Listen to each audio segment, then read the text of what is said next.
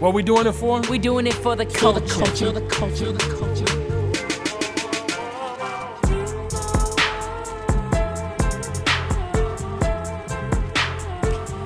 Hey, we walking into, we walking, We walking into 2020, 2020 motherfucker. hey, good catch. 2020, 20. Wow. What? Lure all, lure all, you feel me? hey, It's that Happy chemistry, New man. It's that chemistry. It's that chemistry. you feel me? I was like, damn, good catch, Friday. I was not knowing where I was going with that. You feel me? Hey, Happy New Year. Happy, Happy New Year. Happy Happy New Year. 2020. Happy 2020. Happy new decade. man. Okay. Happy new decade. Roaring dubs. Here we go, Roaring man. dubs. 2020 Man. vision. All right, but before we go into these uh, 2020 moments and conversations, let's uh, get into our favorite category top, bottom, verse. You feel me? Oh, shit. Right off the bat. Pressure's on. Pressure's on. Pressure's Right off the bat. Here we go. Okay, I worked very hard on this, okay? you already know I'm bullshitting. All right. Top, bottom, verse. Asian Penelope, Asia Penelope, Saweetie. I just had to throw her in, and, and you all will know. You all will know why Oh, I threw her in later. But Saweetie and our wonderful and beloved and locally talented friend that has not been in here yet, Oos Rex. I think I'm gonna take my anger out on you, so I already, I already have one for you, Oos Rex, but I'm gonna wait. Top bottom verse, Saweetie, Oos Rex, Asia Penelope. That's on me first.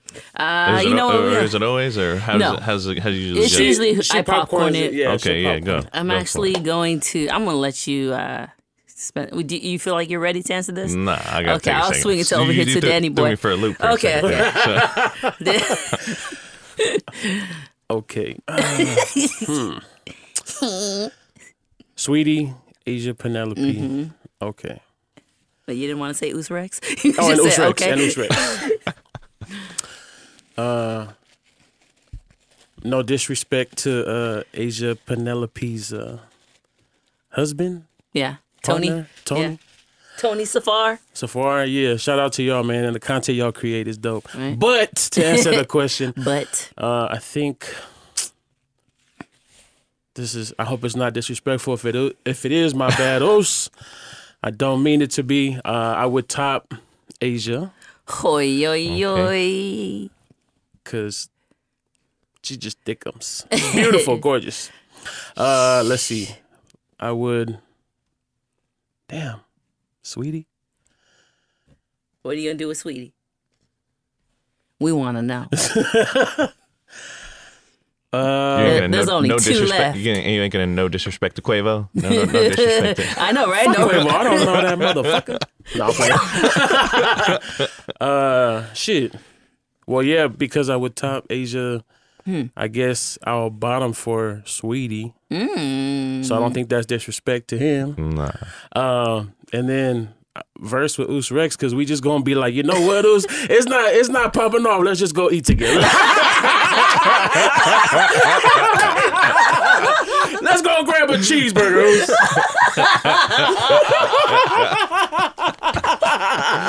Yeah, You got me that's- fucked up, Oos. Get your belly off my belly, Oos. now you know it. You know, I bro. can't, bro. I get that. Damn, you man. see, That's cheating the Don't- system. That's cheating the system right there, man. that's strategic right there. That's That's, true. smart. Now I gotta I like that rethink one. it. Now I gotta. Nah, yeah, so- Excuse- What you guys say? Oh, it's on me now. Yeah. I thought you were gonna give me more. I was No. gonna, okay. I think for the the first one easiest for me too. Um, Let's keep in mind you have a wife, right? yeah, man. My wife is cool. You know, she. An understanding wife. to me. she's know, cool, my- but my she, wife- She a real she's one. cool. But when the argument come Yeah, up, man. No okay, disrespect. first of no all, disrespect to my why wife. did you? my wife is, you know, my wife is absolutely beautiful, gorgeous. You know, our. Uh, She is the top bottom yeah, verse. Man, she is the She's top all bottom three, verse, huh? man. Okay. Sex life is great, man. I ain't got no problems. Hey, it's, it's great. That's why you came up in here smiling and Hey man, you know what I'm glowing and like I was telling Bex, twelve years in, man, we, we still still going, man. You know, so That's why your curls are activated. Huh? You got extra lip Hey, man, on your lips. big hair. Uh, but yeah, man, I think uh, for me the easy one is uh Mm, the easy one. Okay. Is is verse with Asia Penelope. Ooh. Mm. No disrespect, because I'm just trying to spend time. You know, I'm just trying to spend time. I'm trying to, you know, I'm Yeah, you know, I j- just want to make love. That's, That's all. good. Yeah, man, I'm trying to. I'm a, I'm a giving lover. So, you That's what I like. That's what I like to hear. with Asia Penelope, you know, I want to. I would want Give to and experience receive. all of uh, that whole That experience. whole- that you whole know what I'm experience. Travel around Asia. Um, uh, and then that's a hard one for the next two. Mm, mm, mm. Uh, We want to know. Yeah, I might. Oh man, I I'll, I'll top Oos Rex. Oh my God! Yeah, I top Oos Rex. I mean, man. From the front or behind? hey man, you know what I'm saying? The meats Hey, is you the meats, man. The, meat- the meats is a, the meat is a meat, man. You know what I'm saying? So you know, There's a lot of cushion for that pussy. Ew, bruh. exactly, Man, I love Goose Rex. You know, it's all levels. 100. percent And then uh, yeah, bottom for Saweetie. I don't know, man. Like yeah, no disrespect. I ain't gonna go into yeah. Yeah. I'll bottom for Saweetie. Okay. I don't want to get too far. No, into that's that. good. That's good. I like now that. on to you, partner. On to me. Okay, so I'm gonna take a piece, one run from one from each of you. Gonna verse with Asia, Yeah, yeah. and then, um, but I'm going to top, uh, Saweetie and bottom for Rex. Hmm. Yeah, That's, That's it. You don't That's expand nice. on it. that's it. Let's move on. what the fuck? Short and simple. It just makes sense for me in my head to top Saweetie and bottom for for um Oos Rex, Gotcha. and then get some burgers with Oos Rex. I bet he's smiling now. Right? He probably was hot as fuck, and now he's smiling. All right, but I do have one question though. It was kind of a random question, but it just uh, was something that I thought about throughout my week, and I'm like, let me ask the these guys about this and see what they feel. But what's one thing that can wreck your entire day? Mm. I'm sure we can list a lot though, but That's actually a tough one for me, man. I don't know. what she knows? You can name a few, but yeah, what, what I are can, a few I can name a few. I think I think the mood, um, the mood that my daughters wake up in is is always like the first thing that can like- wreck your day. It not, not necessarily can't wreck my day. It can't necessarily wreck my day, but um, I think that the because I take them to school every morning, so it's always a tough start when like they're emotional and they don't want to like leave. Not not when they're mad or like they- it's when they're sad. Mm. mm. You know, it's when they're sad, like especially because like you know they're young. Yeah, they don't want to leave. So when they when I first started taking them to school, it was like, man, I'm like I got a soft heart because of them. So mm-hmm. like Yeah. if they're like emotional and like, Daddy, don't leave me, you know, that's mm. always like the toughest mm-hmm. thing for me mm-hmm. to like. Oh man, especially if they got something crazy going on at school. Yeah. or Um, yeah, actually, that's a whole different thing. you said That's can or can't wreck your day. It can, it can What's get it one off thing to that it, can can? it can get it off to a, It it can can get it off to a hard start because I I think anything that can wreck my day always happens at the beginning. Mm. But what or what are like just some practical things that like shit that ruin like for instance like coffee spilled on you accidentally on the way to the work. Does that ruin the rest of your day? Uh, nah, No, okay, good, Not good, anything good. small like that. Um, I think for, for me, like I said, the first thing is always like the mood of my daughters. But other practical things, I don't know. Uh, I lose a lot of little things. Mm. I can never find my, my if, I, if I didn't have my wife in my life, I would never be able to find my wallet or my keys. and I'm just like, damn, man. Like, so that is uh always the first thing because that that's the first thing that like makes me late for anything Yeah, yeah, yeah, yeah. is I lose I lose my wallet and be like, man, set my whole day ablaze. Um, but yeah, I don't know if I have anything else like that. I'm gonna sit for a second and think about it too. and Yeah. I'll let you Yeah. know. No, that's good. Though. I, I- I'm thinking about like, uh, cause the, I could be a very uh, intense person, you know. Um, uh, my sometimes I don't have to say anything, and my energy is felt in the room, Yeah. um, whether it's good or bad. And I feel like that's a first of all, that's a deep ass question, partner, and I and I have been, you know, in this season of just wanting to uh, grow as an individual, grow um, confidence, grow inner strength, and I feel like the one thing that can uh, ru- ruin, wreck, Yeah, wreck.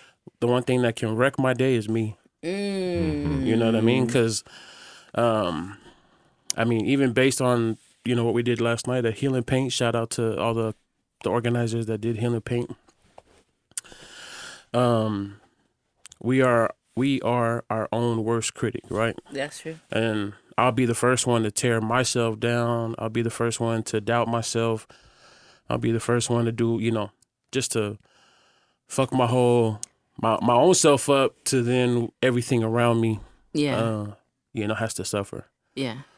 And I really try to um, work on that and hone in on that because sometimes it's the smallest thing that fucking wrecks that wrecks my uh, day or wrecks my mood. Yeah. You know, and yeah. it could be the sound of somebody's voice. It could be Mm. the seeing somebody. It could be a phone call. You know, seeing somebody's name pop up on the phone, and it's just like Yeah. even to like somebody cutting me off or trying to race me on the uh, freeway and shit. You know, stupid ass drivers. That's my, you know, there's hella pet peeves I have, and those things really like, It's all over the Bay Area right now. yeah, yeah, bro, it's all bad. Y'all, all you mo- motherfuckers don't know how to drive, get the fuck out the bay.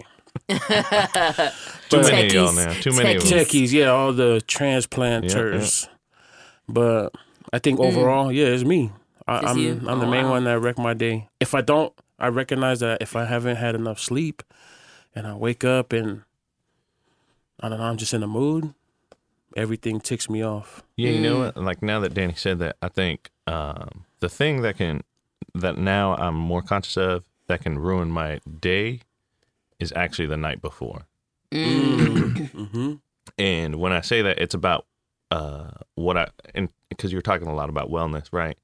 Um, in that, at least when I'm listening to it, um, it's about what I'm putting in my body the night before that can ruin like my next day. Because my morning is usually the most packed part of my day. Yeah. Yeah. Because Yeah. I like wake up, get the girls, help get the girls ready, take them to school, then I'll go to the gym or go work out. hmm Um, but I know if like I spent the night out drinking, Yeah. maybe on a like 4 a.m. Taco Bell run, you know, go get some Jack in the meal. Box, go get some Jack in the Box. That can because I know the place that I want to be in my life Mm-hmm. during like my day and being productive is uh getting a good um, sweat session in, and then also having time to meditate after, like having time to just like meditate, spend some quiet time with myself. Mm. Um, but the night before affects that more than anything That's true. because like if I put something trash in my body, I'm not getting the best, you know, workout in, best sweat session in, and then that honestly ruins my meditation time because I'm like beating myself up. Like Danny said, I could be my, my harshest critic Mm. when I'm not being, when I'm not feeling like I'm I'm doing the work that I'm capable of hmm because of a decision that I made Yeah. the night before. Yeah. That's what's up. Yeah. You know, you saying that too, bro. It makes me think about like how, um, I don't know if y'all heard this growing up, but you know how they say don't go to sleep angry, Yeah. Yeah. Yeah. don't yeah. go to sleep mad, Mhm. Yeah. right? Because you never know if you're gonna see that person Yeah. in the Yeah, morning. 100%. And sometimes, you know, we could get into arguments, dis- Yeah. disputes, fights, or whatever, and shit. That's you know thinking about like the night before. That's what came to mind for me when you said Yeah. that, and I just wanted to like Yeah. put that out there, right? True, like we can't go to sleep. We can't go to sleep mad. We Yeah. got to make peace Until before the sun goes down. before yeah. the sun go down, before them eyes close. You know. Mm-hmm. What about you, partner? Yeah. You What's know. the What's the one thing that can ruin your day, or wreck your day? wreck my day. I mean, on top of like spilled coffee and like procrastination. Mm, uh, oh shit! You ain't lying about that. oh, Like what's that social media be calling your name when you wake up in the morning. Okay. You know, like- for real? be in that bed for a long time. Them just thumb scrolling. exercises. Unbalanced priorities. okay. Yes. Yes. Uh, but um, I think one, a few things that can wreck my day are um, unsettled emotions. Like that for sure can wreck my day. Mm-hmm. And unfinished business. Mm. Like those are the two things that can easily wreck my day. Like, cause if my shit's, if I start something and I and I've been doing such a great job at it, and I don't finish it, my day's kind of low key ruined because Yeah. my mm. mind is still on that project, you For know, sure. or whatever it is that I did not finish. And even unsettled emotions, it's like I can't sit and move about, just move in this world with those unsettled emotions. Like it's gonna be in the back of my mind, in the front of my mind, and I'm just always gonna just wonder like, what the fuck, you know? And yeah, so unsettled emotions, that's a killer. That's something I learned too. Like, don't don't allow those things to sit and fester in your spirit. Yeah. Mm-hmm. Let's figure out how to address them first personally and then with whoever it is that you need to kind of reconcile with, For you know? sure. So, yeah, those are two things that can ruin me. Like, bruh, I need to finish it or I need to work with these feelings, you know? Yeah. Mm-hmm. So, yeah.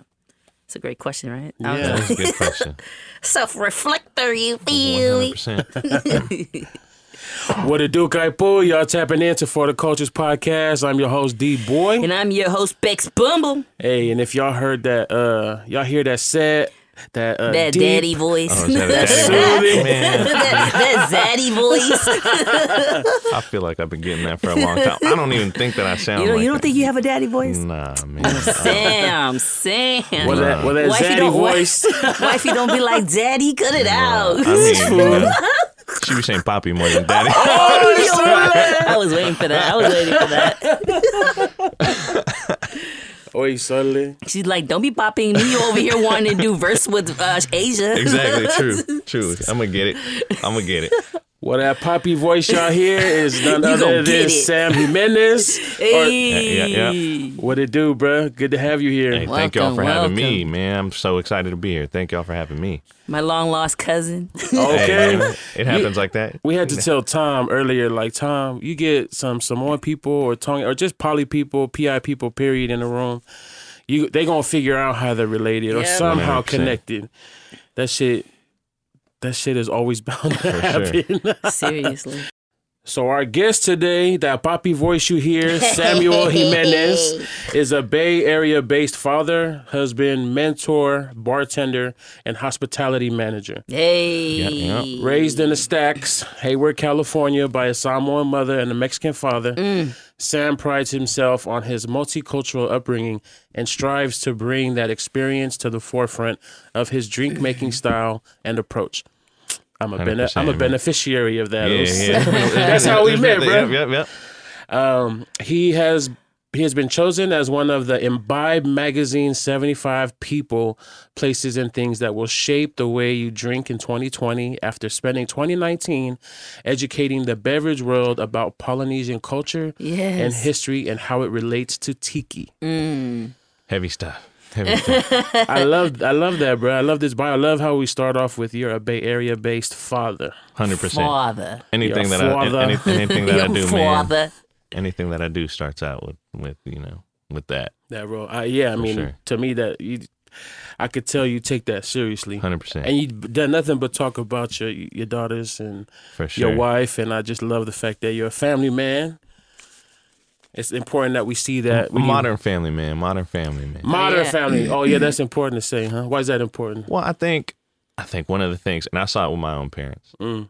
Um, I think it's easy for not just parents, but also uh, people in relationships to lose your own self identity Mm-hmm. by committing so much of that, like your identity, to your partner or to your children. Mm. And that's not to say that I'm fully committed to being a father Mm-hmm. and a husband, but I have to take care of myself Mm. 100% Yeah, yeah, yeah. to give my kids and my wife the best of me. Yeah. You know what I'm Come saying? on, bro. So I, I think it's Hell always yeah. important for me to point out, like my like, you know, people could be like, man, like you're in the nightlife world. Like, how do you how do you balance that as a father and a husband? Mm-hmm.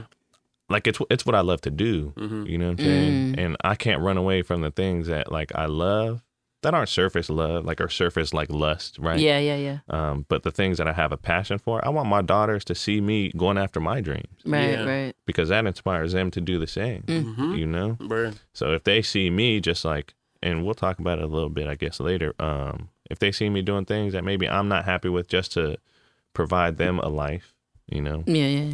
Um, I, I saw with my own parents, man. My dad, my dad's, my dad is a hard worker, man. Worked a lot, a lot, but he also burnt himself out doing it, working for other people, you know. working for other people and not necessarily always getting the best Yeah, yeah. for himself. I love that, Um, bro. I love that fact that you are, you know, just putting yourself as priority. Not sure. not to say that your wife and your kids are not priority, but yeah.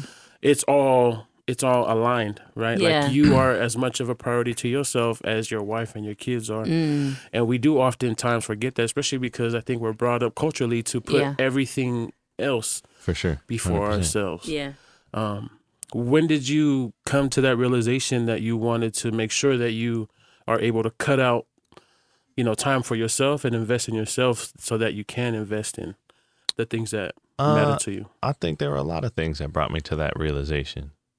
Um, and I would say it wa- it was probably around the time of that I had my second daughter. My Mm. first daughter, Mm. I always tell people, man, like they talk about like the moment for, excuse me, for a father, like, you know, when you see your kid being born, like that's when you become a father and it's this emotional moment. Mm-hmm. And I ain't gonna sit here and lie, man.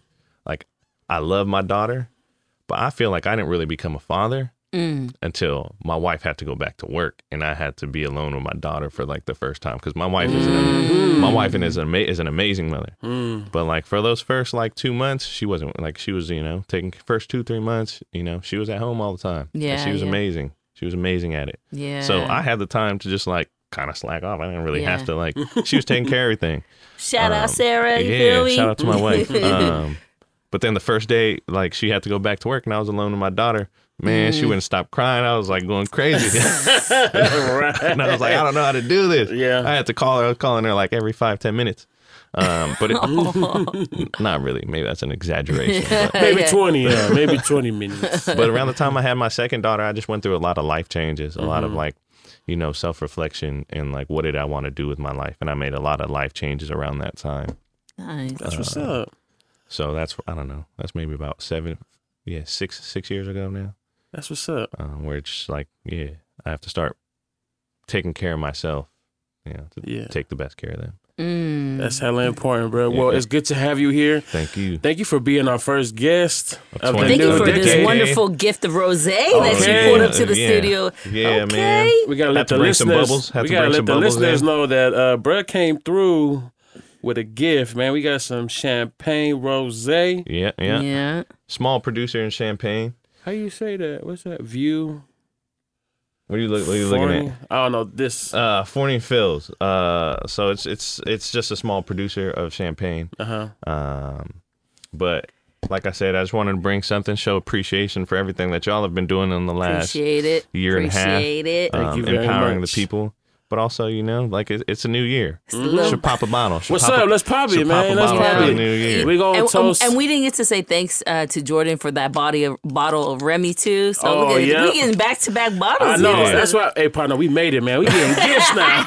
Yes, Lord. Yes, Lord. Now Lord. y'all Look got, at God. y'all got bottle bottle service now. Yeah. you know. You Bottle you got- service, you know? you made it. we made One it. One thing I want to say, man, shout out to Jordan, uh, uh, who was on last week, because y'all reconnected Jordan. And, uh, we went to middle school together in Hayward, Oh, and uh, them stack kids. but I do want to say, like he was like. He was talking about Hayward, and he was like, "Yeah, I'm from West Hayward. I just want to make sure you." In my bio, it's just saying I'm from North Hayward. You know? I'm from the north side of Staten. all right. Says Jordan gave that West Hayward shout out, shout out to West Hayward, but also shout out to North Hayward. You know? yeah, pop. Ooh, Ooh, there we go. Popping them Let's things. let's that's what I'm talking way. about. Tom, you in on this, Tom? No, No. Tom said it. That's a strong no right there. Okay. We pouring it up right now, y'all. We about to Mm. toast to the mm. most on this mm. first mm. episode for the cultures. Pinkies up, pinkies To a- up, pinkies Happy up. New Year. Happy New Year, y'all. All right. Cheers. Cheers. yeah. Cheers, partner. Cheers. Okay. Hold that one time, y'all. Let me put my pinky up. ASMR. Ooh, the yeah. bubbly. Oh, that shit good. It's good, man. I like I dry. try, I, you know, like dry. I like dry is the way to go. That I is. mean, dry will keep you going a lot longer. Yeah. I'll let you know. Mm-hmm. Dry keep you, you ain't- you dry gonna- champagne, y'all. Dry Yeah. champagne. I'm like, dry will keep you going a lot longer. Dry champagne, get the other things wet. Yeah, make make sure clarifying that. But Thank you, bro. Really Mm. appreciate 100%, that. 100%. I'm glad we was able to toast our first episode. Yeah, that's really good. That's real good. Uh, well, this is a way to ground us. For sure. But as always, you know, we want to just uh, follow protocol and uh, bring intention to this space, ground us in the episode, ground us in our conversation, give thanks. So we always ask our guests if there's any offering they'd like to give up. It could be a passage, it could be a scripture, Scripture. It could be a proverb, a, A prayer, quote. quote, anything you want it to be, brother. Really ground us here. Yeah, I think for me, um, you know, the, what, what I'm going to share is uh, Samoan proverb um, that I think a lot of people are familiar with, but it's one that I always come back to, especially for the, the everything that I've been doing in the beverage world. Yeah, yeah. Um, and it's uh, Elele Tsoloa Ai Maui Levi, um, which talks about, you know, uh, when the duck flies away, or the duck could fly all over. Um, but whenever it flies away, it always returns back to the water. So it's just always something I heard, you know, as a kid. Um, and I had my own struggles at times with like being afakasi, you know, and it's always something that's kept me grounded and like, I don't have to try to be someone, you know, I don't have to try to be someone enough for anybody else Right. Because it is what I am Right, right. you know? I i'm i'm, I'm always going to be i'm always going to be the water. I'm always going to come back to the water. Um so i think that's something that has always helped me through the struggles of being afakasi through um, learning about history and culture um, and attaching myself to that. Yeah. and that's just uh, something that i you know as something that i've used for a long time um, to ground myself just ground myself in this episode ground us in this episode uh, yeah Yeah, thank you, bro. I, I love when folks share proverbs because Right. it's always uh, an illustration and an example of how poetic and and prophetic, you know, our ancestors were, our ancestors are, Yep. um, and it's always good to bring it back to that. Hundred percent Do it for the culture, man, for the culture. After get. bruh. Uh oh. Was that a Is this where it belch or a goes? breath? Is this where it goes? bruh. It's a bubbles. Yeah, it's, it's the It's bubbly. a, it's a brubbles. It's It's the, a, that was Bribbles. it's the It's a brubbles. brubbles. Hey. saying. He's like, hey, I like that, bro. I'm gonna have to use that it's a one. brubbles. What's what's bubbling, bruh? nah, for real though, our bruh this week, man, it it's crazy how this shit panned out because mm. you know what what brought us together or reconnected us, matter Yeah, of fact, yeah. is uh maybe I think it was last month or maybe two months ago, an article Yeah, yeah. came out from uh, was it New York Times, LA Times. Yeah. LA Times put an article out. This dude, Jonathan Birdsong. Birdsall uh, did a in, did a piece about tiki bar culture, and he was in contact with uh, very various folks, and uh, one of the folks he was connected with was Epi, and so Epi reached out to a bunch of us in the community. I was one of them to um, to have to help John with his article so that he could interview us, and so he wrote this piece um, that we were quoted in. yeah. And so Sam shared the article and wrote, you know, like that he wanted to wanted to put a post together to reflect on it because he had a lot to say. And then Epi uh, brought you to my radar, Yeah. and I was like, "Who? What?" Okay. And then when when uh when you posted it and she connected me, and I was like, "Oh, I know, bro, right here." Yeah. Hundred percent. Yeah, we met. We met. He's in the bar industry. Was okay. That makes sense. Um, wait, where was I going with this? The bubbly's working already. Getting back to the bread moment. The bread moment. Getting back man. to the bread moment. So yeah, we met uh, that away. Or what brought us here was that article to talk about uh, tiki bar culture, Yeah. Yeah. right? Uh, so then I think it was last week or earlier this week, actually earlier this week. Um, the rapper Saweetie, who Bex wanted to throw up in the top bottom Yeah, verse. Uh, she posted or she did a tweet that said aloha with her dressed up in a caricature of a tiki ish hula girl um, in Hawaii. She had on like a it seemed like a coconut bra. She had a haku on, you know, like a pale. And then she had a grass skirt, but it was like a really, you know, short uh, mini skirt. And so, PI Twitter uh, and and a whole bunch of other PI folks on social media was posting this and was, you know, talking about trying to get the conversation started about Yeah. you know is this cultural appropriation, and a lot of folks were saying yes it is, you know, and and then also arguing the fact that how uh, the the Pacific Islander community is being held accountable, right, by appropriating Black culture. That now the this has happened, and it's like trying to hold Saweetie responsible for appropriating PI culture. PA culture. But there's just this whole conversation back and forth about like, uh, is this right? Is this not? And a lot of people are saying it's not.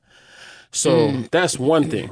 But then the second thing is is that uh, the artist Sammy J came to her, came to her uh, defense and was like, "Hey, she's just appreciating us, y'all. Y'all need to uh, chill."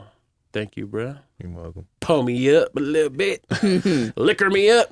It don't take much. I was like- um, so yeah, Sammy J, you know, Sammy J uh, co-signed Saweetie's tweet and was just like, chill.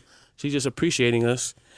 And then uh, Common Kings, you know, sort of did the same thing. And so then PI Twitter came for them, Came from hard.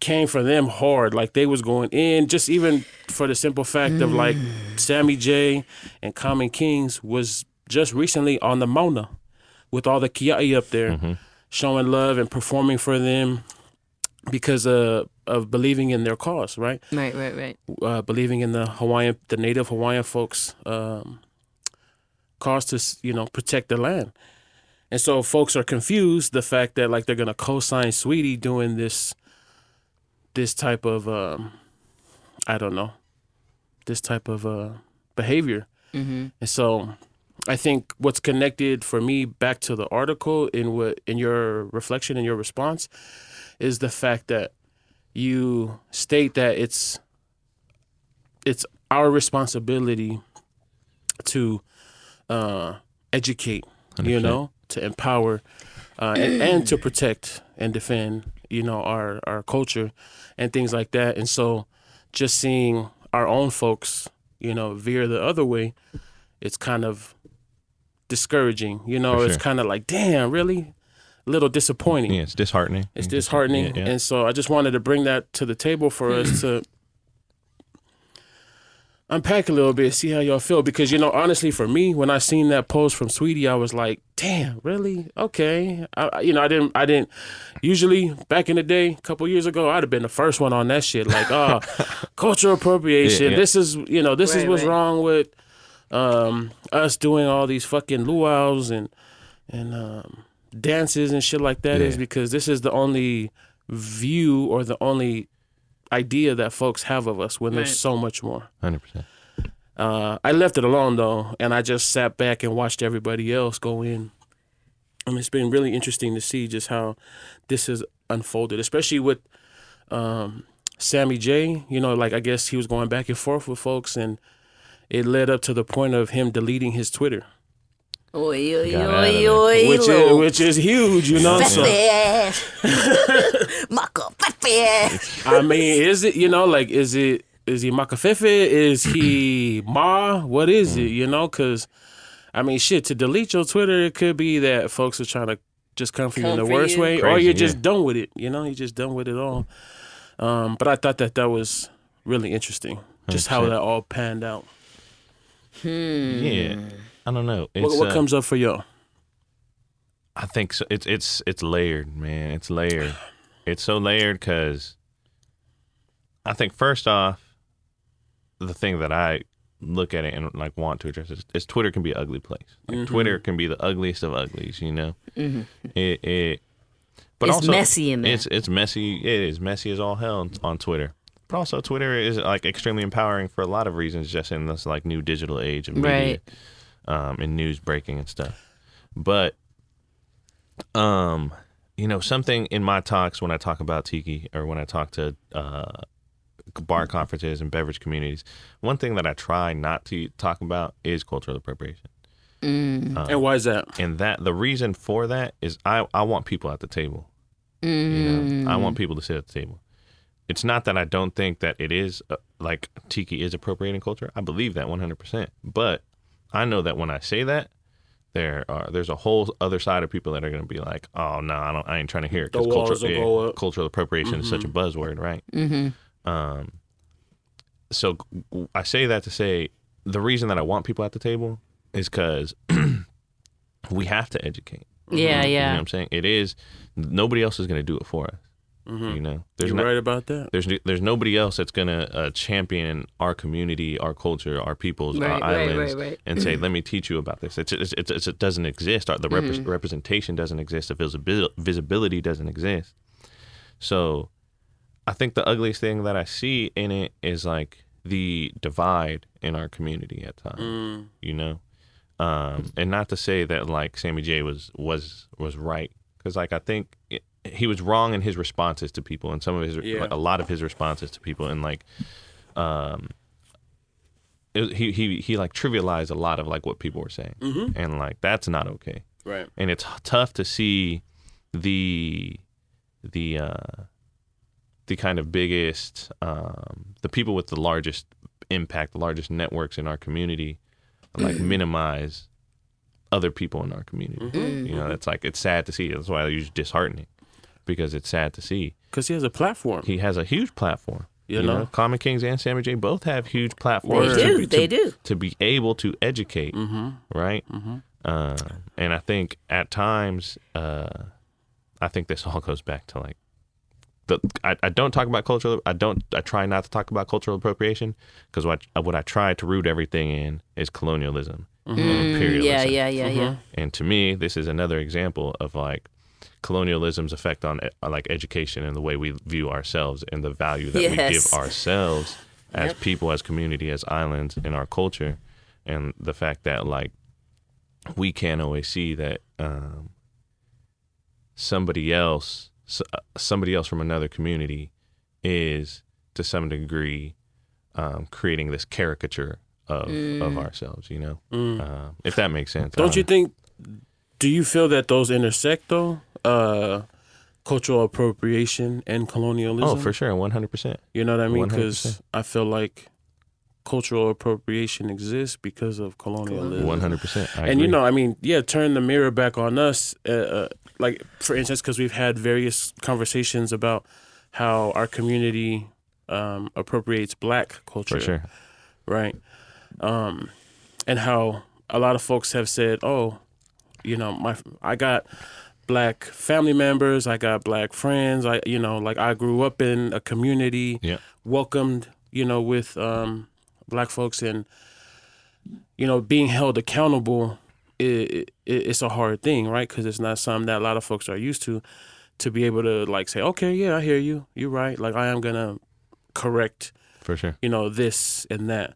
Um, and it gets, it can get tedious, and it could get Hundred percent. It could really like fuck with your mental because even Right. someone for me like i really uh, want to be mindful because um, addressing anti-blackness in our community is important right um, but i think just like tippy-toeing and and um making sure everything is right and perfect like sometimes it just can't be that Yeah. you know Yeah, it just yeah, can't yeah. be that and if i'm gonna be called out or held fair. accountable like okay do that and Yeah.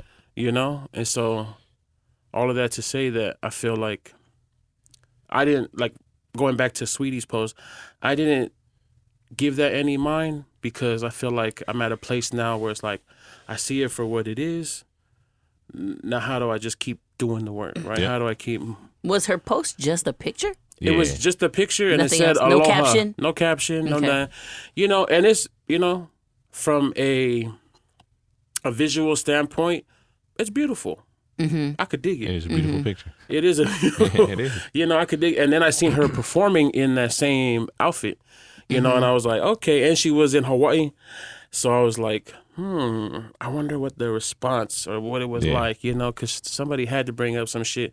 Because as I was doing my research, just just seeing what folks were saying on Twitter, a lot of folks outside of the PI community were like, sis, that ain't it, Yeah. you know, like you shouldn't be dressed like that. Right.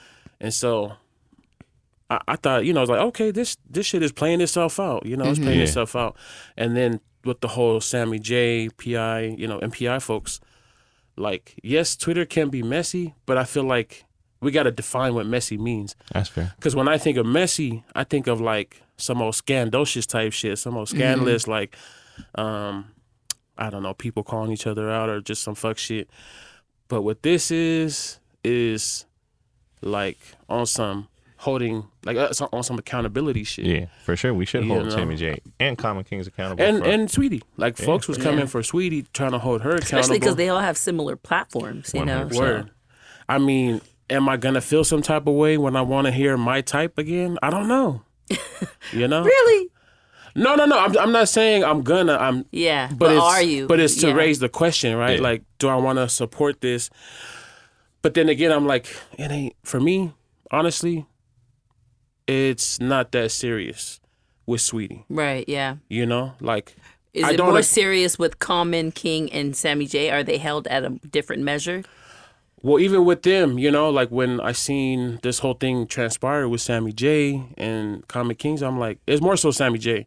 yeah, But I'm just like, damn, Twitter, Twitter coming Came for for his for him. ass, and I'm like, I feel for him, cause I ain't getting involved in none of that shit, right? because where Mm-hmm. I'm at, I'm trying to be, I'm trying to find peace and joy and be within myself. tranquility. Yes, mm-hmm. you know that that shit ain't got nothing to do with me, but I'm watching it play out, and it's like, okay, I understand this side, I don't feel that for them. side. I'm glad the people came for them. I was like, Sammy J, Common Kings, where were y'all at when my shit went viral? I wasn't seeing none of y'all uh-huh. protect me, so it's like, I'm glad the people came for them. Yeah. You feel me? So it's like, that shit, I'm glad. I'm glad. Yeah, I'm I'm you know, I do side with those who came for them because, you know, like like you said, uh, Sam is that him siding with uh Saweetie, it made it seem like he he was invalidating what they were saying, the points that they were making. And the points that they were making were valid about cultural appropriation, about caricature of Hawaiian culture, about Yeah. and hella important other important as issues going on in Yeah. Hawaii, like protecting Mauna Kea, Yeah. right? And I want to do some shit like this. So it's like, I get it, bro. I think the hardest thing um, is is that there are a lot of people that don't have those platforms that are doing the work in our communities to benefit these our communities, to educate our communities, to to create value within ourselves, right? Um, so to see the people with the largest platforms like not care about it or not voice their opinions on it or you know not show love to it, um, but then not only just not show love, but also to support like the the the the like mindset of colonialism, right? Like the like the image of colonialism. Um like that hurts. That can hurt, you know.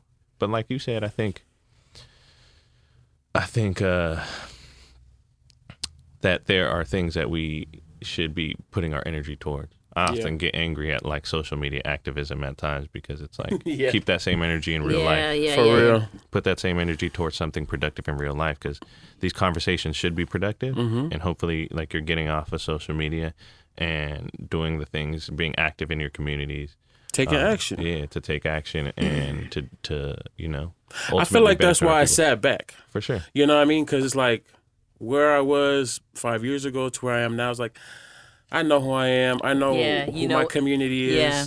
I know how I'm contributing. I know that like social media ain't it. yeah You know, like that's it not can the- be it can be it can be a, a, a useful tool right No, yeah, it is a useful tool, but I'm saying like it's not it to where my um I don't, I don't even want to say activism, but just where my voice is um amplified. yeah You know what I mean? I'm uh making move trying to make moves in reality too. for sure 100% Um Yeah, you're just you're just at a place where you're a lot more wiser to, when where you give your attention to. You girl, know, yes, So the it's- energy. Yeah, it's like Can't put the energy into that shit because I mean I feel like what I was doing was spectating. I was just laughing at everybody.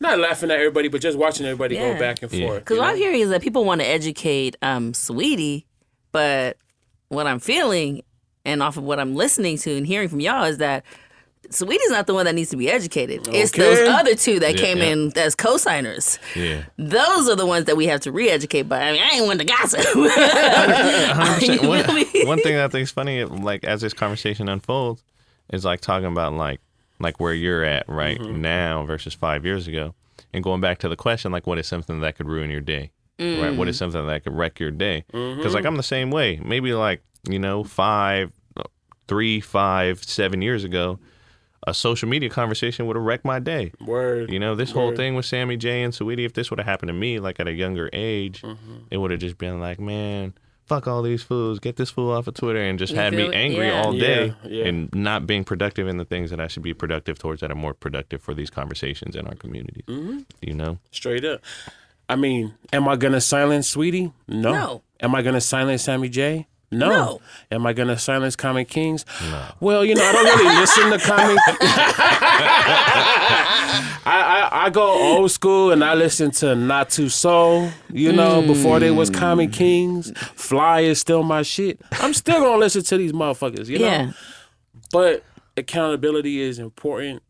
And then I also think that like if if we reach a point where we agree to disagree, where we we ain't seeing eye to eye, but we can still respect each other, that's what's important to me. I have more res- Right. I have more respect for that than I do like running away from the conversation or 100%. or trying to be right because oh that's that's the whole thing what i've realized and recognized is that you know we could educate we could we could put people on about all kind of shit but it's up to them to take it and it's not up to us to fucking continuously beat them upside the head with shit if i give you something and you don't take it and then i'll probably give it to you again and you still don't take it okay i know what's up i ain't gonna do it no more Yeah, what's the mm-hmm. saying? Exactly. You could lead a horse to water, but you can't make him drink. Yes, sir. Maybe we should use a different animal for. I'm talking shit, y'all. You know I'm an honorary horse. Horsey, horsey. Yeah, and, but you know I just want. I also wanted to bring this up because I feel like it's very connected to this whole tiki culture, right, Yeah. bro? Would you mind defining for us how you know how you see it? Because I know you've done a lot of work around it. What does this tiki? What does tiki mean? What is tiki culture? So I I think at its roots, uh, tiki itself, like the tiki subculture, is a uh, subculture of the beverage industry or the beverage world um, that is rooted in uh, mostly Polynesian aesthetic, um, but also with uh, tropical, mostly Caribbean inspired Right. um, flavored drinks, um, but also at its inception, like Asian uh, influenced food, right? So it's like this. Damn, hello layered. It's this. I mean, tiki was born in the 1930s, right? So tiki as a subculture was born in the 1930s after prohibition, um, but also um, during really like the Great Depression. Mm. Um, so there's this des- desire for escapism that is rooted in like Tiki's beginnings with like Polynesian pop and um, as a subculture, right? And especially like people need escapism, right? Um, Right. Especially when you're going through something as grave as like the Great Depression, right?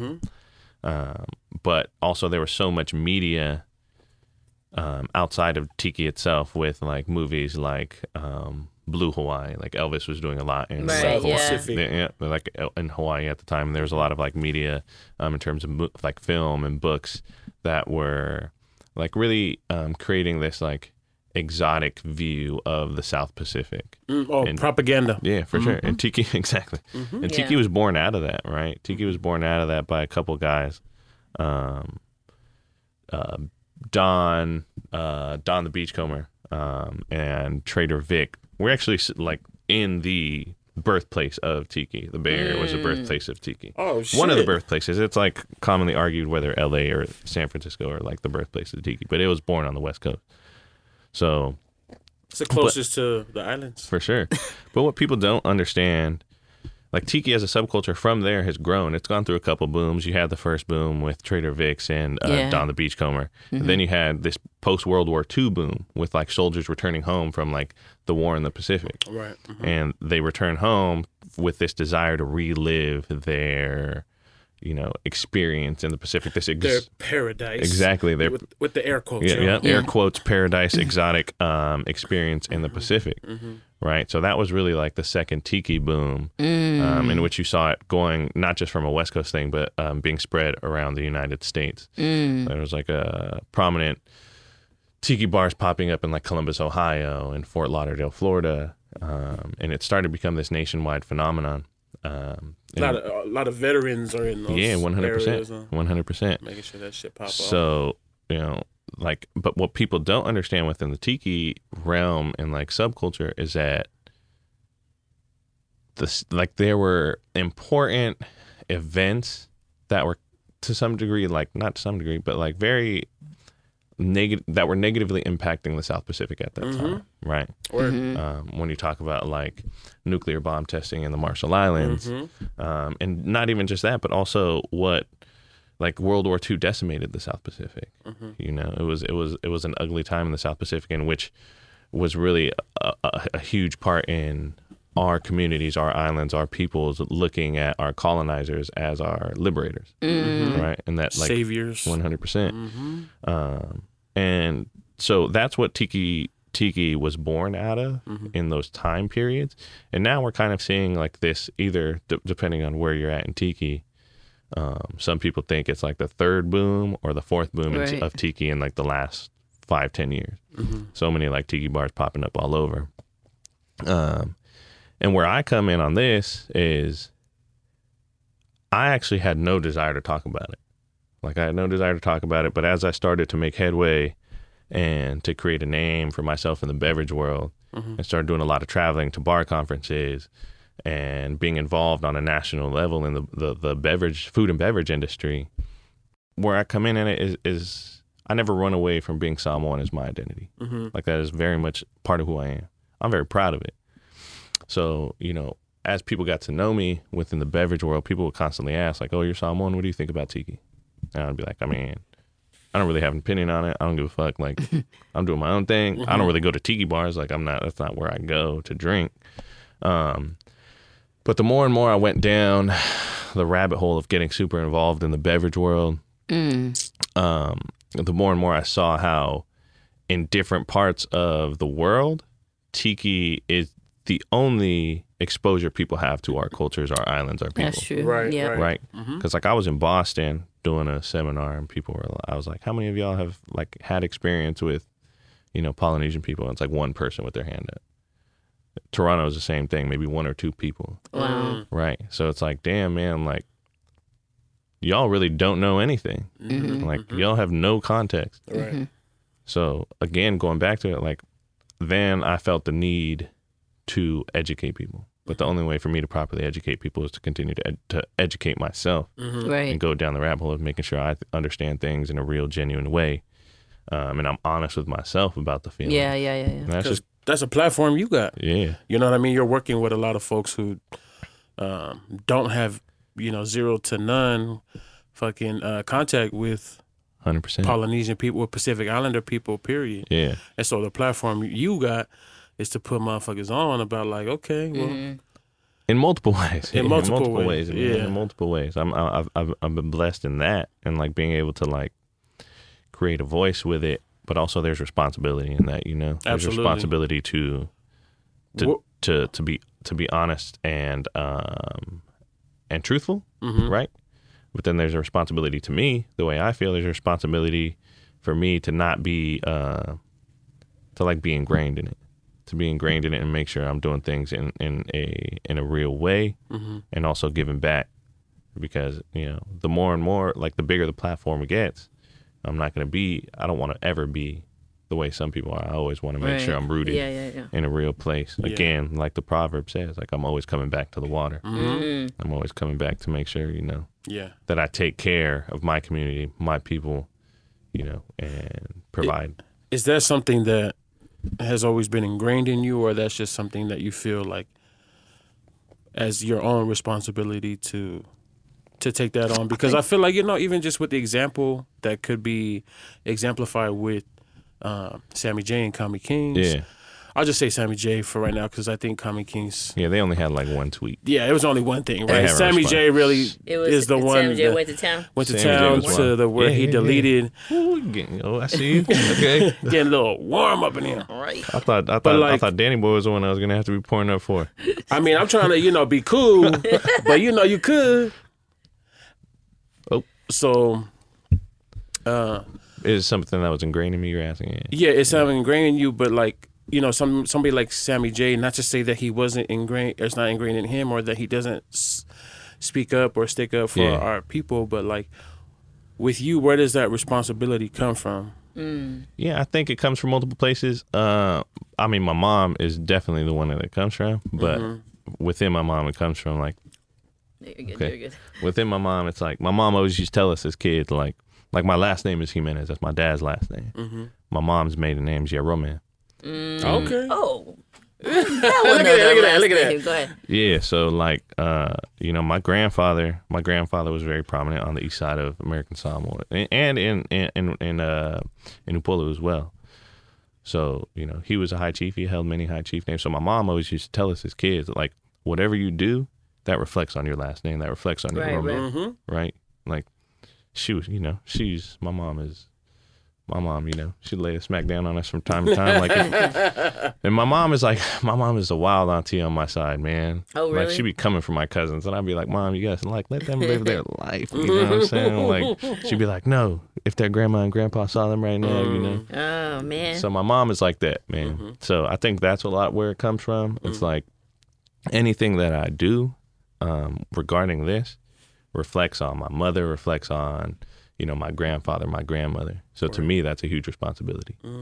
You know, it's not just. I mean, yes, it's very much about like islands, culture, community, but to me, it's like this very like huge family tie because. I, man, I might get emotional right now. Yeah. It's the space, man. It's yeah, a safe space. Uh, something I talk about in my talks all the time is like, I grew up in California. Mm-hmm. You know, my grandparents were in Samoa all my life. I grew up the furthest away from my grandparents out of all my first cousins. Mm. You know, so I didn't have the experience that a lot of my first cousins had to have with my grandparents. My youngest or my oldest daughter, her middle name's Talatalanga after my grandmother. Mm. Uh, my grandmother passed away the day after she was born Mm. you know so like there's a huge powerful like impact that they had on my life even it, from being afar at times you know so i mean that always is is what is a driving motivation behind a lot of it for me is Right. you know doing doing right by them and making sure you know i represent things in a truthful way that they would be proud of um, but that you know i conduct myself in a way that they would be proud of as well just personally. So that's i think where where it comes from. I like how we got all the way from the topic we was talking about to our chop it up section Right. with you, bro. Oh, Because yeah, I feel man. like we're getting into it, man. Because it's important.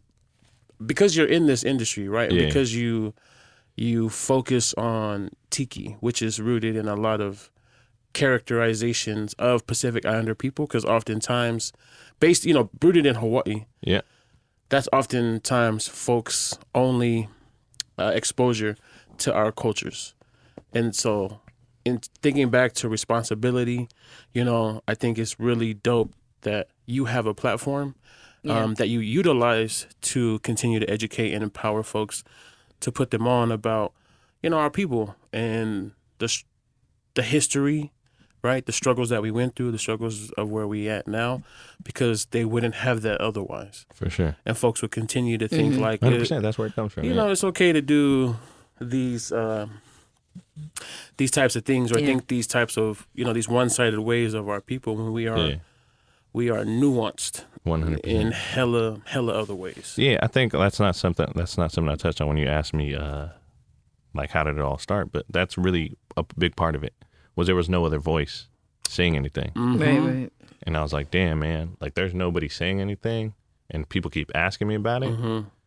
like then i gotta do it like if nobody else is gonna say something then that falls on me Mm-hmm. you know i was always looking for somebody else like damn who could i bring into this that's maybe more educated or you know uh, in tune or again this goes back to me being maybe like afakasi this maybe goes back to me being afakasi and my struggles with like I don't know if I'm Samoan enough. I don't know if I'm Polynesian enough. I don't know if I'm Mm. PI enough to give this talk. Mm-hmm.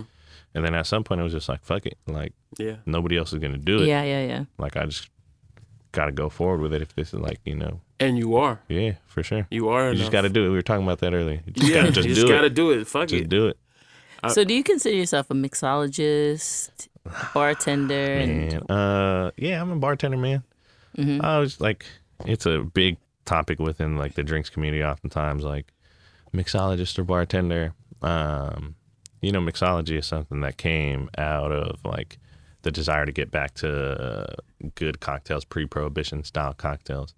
But I think we're past that, man. At the end of the day, like Mm. a, a bartender is a person who tends a bar. Mm-hmm. and that is that is what I do, man. I'm a people person. Mm. Like I love creating drinks. That's a, a passion of mine. But at the end of the day, at the end of the day, the thing that I love most about what I do is the ability to connect to people and take care Mm-hmm. Of people. That's what I always what I tell people. They're like, "Oh, why was bartending what you decided to do?" I was like, "Man, service was service was born into me. I was born in service. Yeah, Like I was born giving service. Like within our cultures, I was always one of the youngest." Yeah. You know, so I was like the baby. I was getting like, you know, anytime aunties and uncles would come over to the house, like, We have to talk about that drink you made for Danny Boy. yeah, you want to talk about that right now? Let's talk about it real quick since we're since I'm asking about it. Yeah. What do you, what's the name of that drink? That motherfucker was uh, a strong ass drink. It's Yeah, like, that it, was, It should uh, be called Malosi. it should have been. It should Uh, be no, it was uh, that drink was called Manatu Vasa. Mm. Uh, yeah.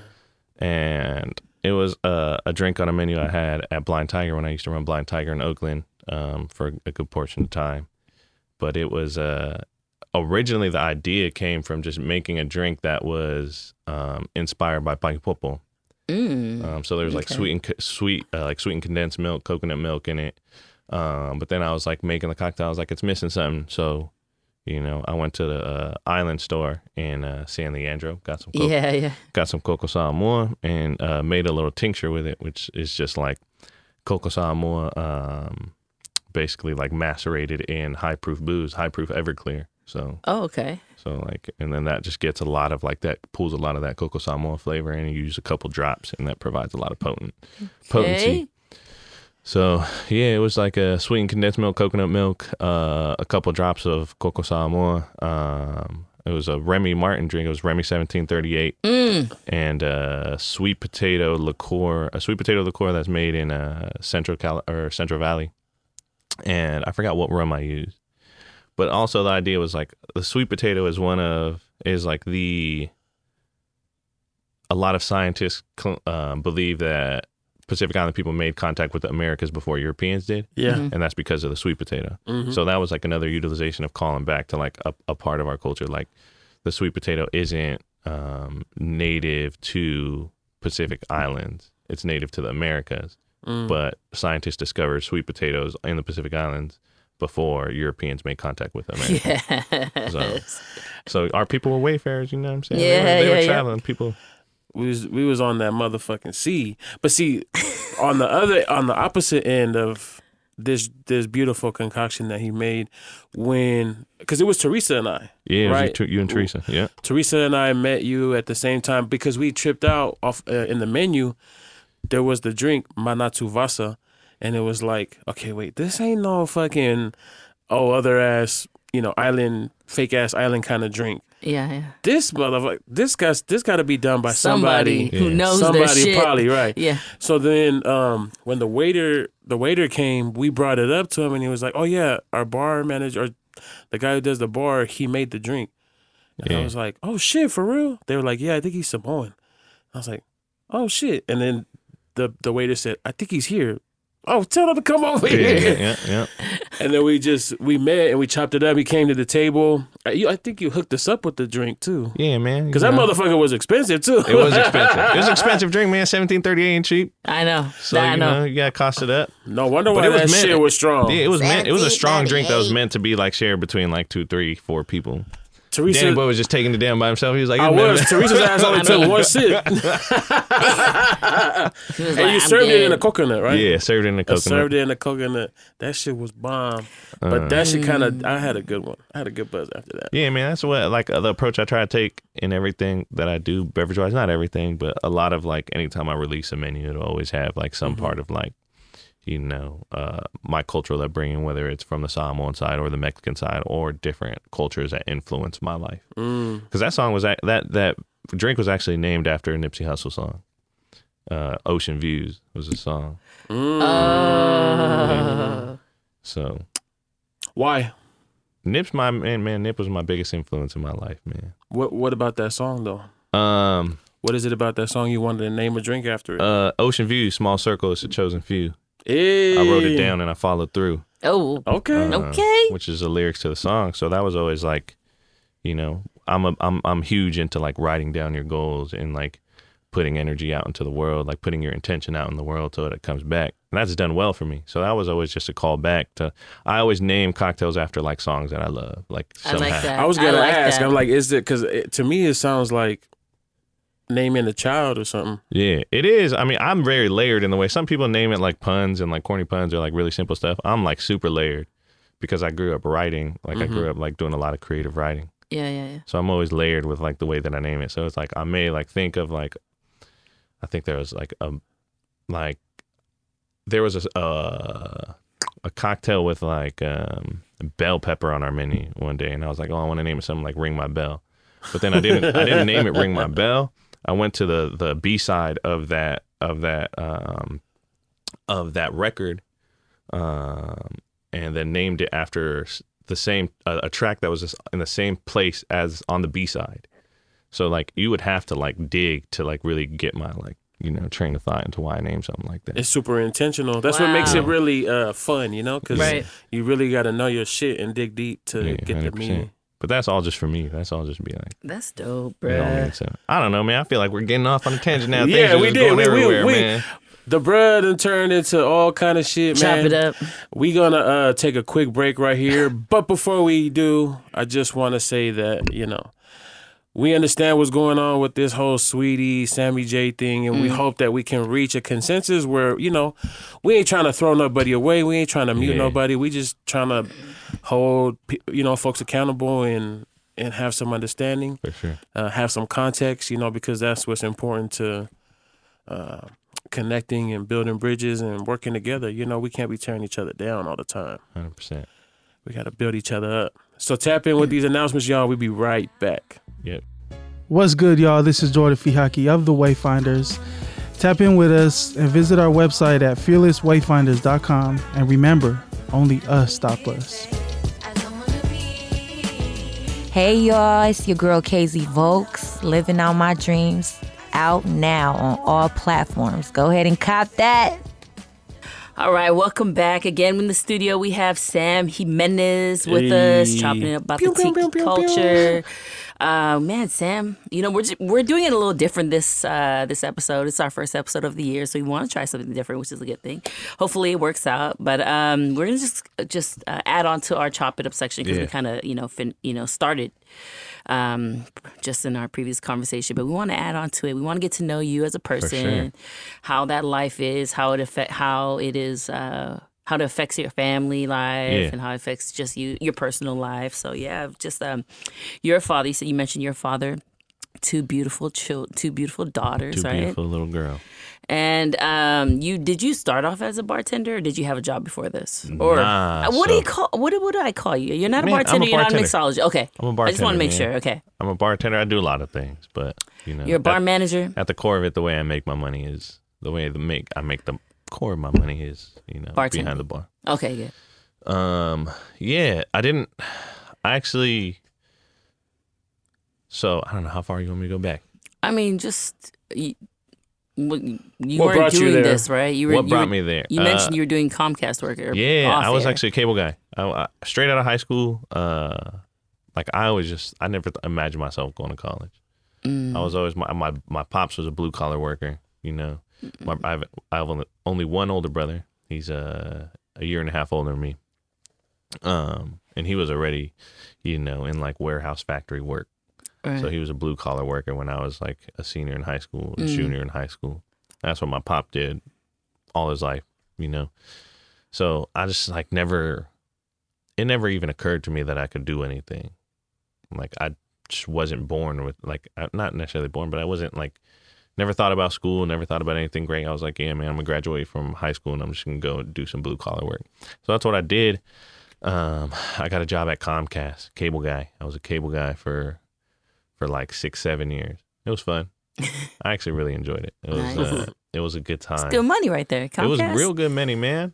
It was real good money. Had really good benefits. Right. You know, I, I Hey, got them bennies are yeah, important. I got I got I got married while I was a cable guy. Okay. I was like the, always the youngest on the crew though. like Uh. I was always youngest. I was like 18. Everybody else was like 35 to- Mm. Yeah. and older, right? They were like, "Man, you're a baby. Go do something with your life." I was like, Mm-hmm. "Nah, whatever." Like, but they would always tell me that, Yeah. and they would always be like, "What are you doing, man? Go, you know, you have you have other other talents. Like, go do something." Um, but it wasn't. So I got married. Uh, damn, what year I get married? Sorry, babe. What year I get married? uh, 2011. Okay. Okay. 2011 I got married. 2012 I had our we had our first kid, Gia. Mm, Uh, and then 2013 we had our second. mm, I mean, it was with like the birth of my second daughter that was like, damn man. I I I decided to go back to school for the first time. I Went to Oh, community that's what's college. I went to Chabot. okay. Uh, went to Chabot, and I had a really powerful mentor, man. A really powerful mentor that was like my first college professor. Mm. um, and I had always written. I had always like was into writing through high school, Mm-hmm. even after, even as a cable guy on my like lunch breaks, I would write Yeah, yeah, yeah. like like short story, short story, prose poetry, like uh, Nice, just a lot of different That's types of stuff. Um, I never really did anything with it, but when I stepped into like my first college class, it was an English one A class, um, and my English professor uh, was very involved in like literary journalism Yeah. um, and she saw this thing in me that was just like writing, like you know, she was like, "Yo, you're really talented. Like you should, you know, do something with this." And she pushed me. She pushed me hard, and um, I started to get really involved um, with like uh, literary journalism and like uh, different groups on the college campus um, in terms of like following passion, and figuring out your passion, right? Mm, So like I, I really had the desire to just create content at that time. mm. Like written content. So I had started putting things in place of like creating my own like literary journalism magazine. Oh, Uh, dope. Um, but at that time it was like I was I was still full time cable guy. I was full time like working forty to sixty hours a week. Um, and then I was a full time student and a father. hmm Um, Wow. so I felt like something had to give, and I'd finally found something that I was passionate about. And, you know, I was like, man, I think I'm going to quit my job. I had saved some money, had money in the 401k, took some money out of it, um, and just quit being a cable guy. Like, honestly, what it was is like, I was a cable guy for like six, seven years. And it was kind of like a choice of like starting to move into management or different realms of that, not just being a cable guy, but being like moving up hmm um, that corporate ladder, and I kind of just asked myself, like, is this really what I do, want to do? Mm. Like, this uh, is that really what I want Right, to do for the rest of my right, life? I just had my second daughter. I found a passion around this time. I was listening to like Nip every day, Nip Nipsey interviews every day, and like, Mm. and I was just like, man, I don't think, I don't think I want to be a cable guy for like any longer. And so I took some money on my 401k. I already had some savings. You know, I was making good money, and I just quit. Didn't have any plan. And uh, everybody was like, "Yo, you wildin'." I know. Would you say that like? Would you say that listening to those interviews is what what helped motivate you to quit your job? Because it, it, it Part would, of it, for sure, for it sure. It would seem I just Wow. read. I just just read The Alchemist um, by Paulo Coelho for the Oh, first time. yeah. Right. too. Yeah, yeah, yeah. So I read The Alchemist. I was in college. I was like having like these creative endeavors that felt really rewarding. Yeah. I was like listening to Nip every day, like interviews. Um, and it was just like, man, yeah, like everything that he's saying is like, like what am I doing? speaking to your Yeah, soul. 100%. It just Hell resonated. yeah. You're And I was like, like, and and at that time, like I said earlier, it's like I started to look at my daughters, like, what do I want my daughters to see from me? Yeah. What do what what do I want da- my daughters to look like? How do I want my daughters to look at their father? hmm You know? And I was like, fuck it, man. If I fail at something, at, at least they know they can see that like, damn, my dad tried something. He like tried to like follow his dreams. It didn't work out, but it's all good. Because right. I always want from the moment they were born, I was like, there are two things that I wanted them to be. We wanted to teach our daughters, my wife and I. The first was to love hard, just to love, like you know, just love people, um, just be kind, be genuine, be you know, just put that out into the world.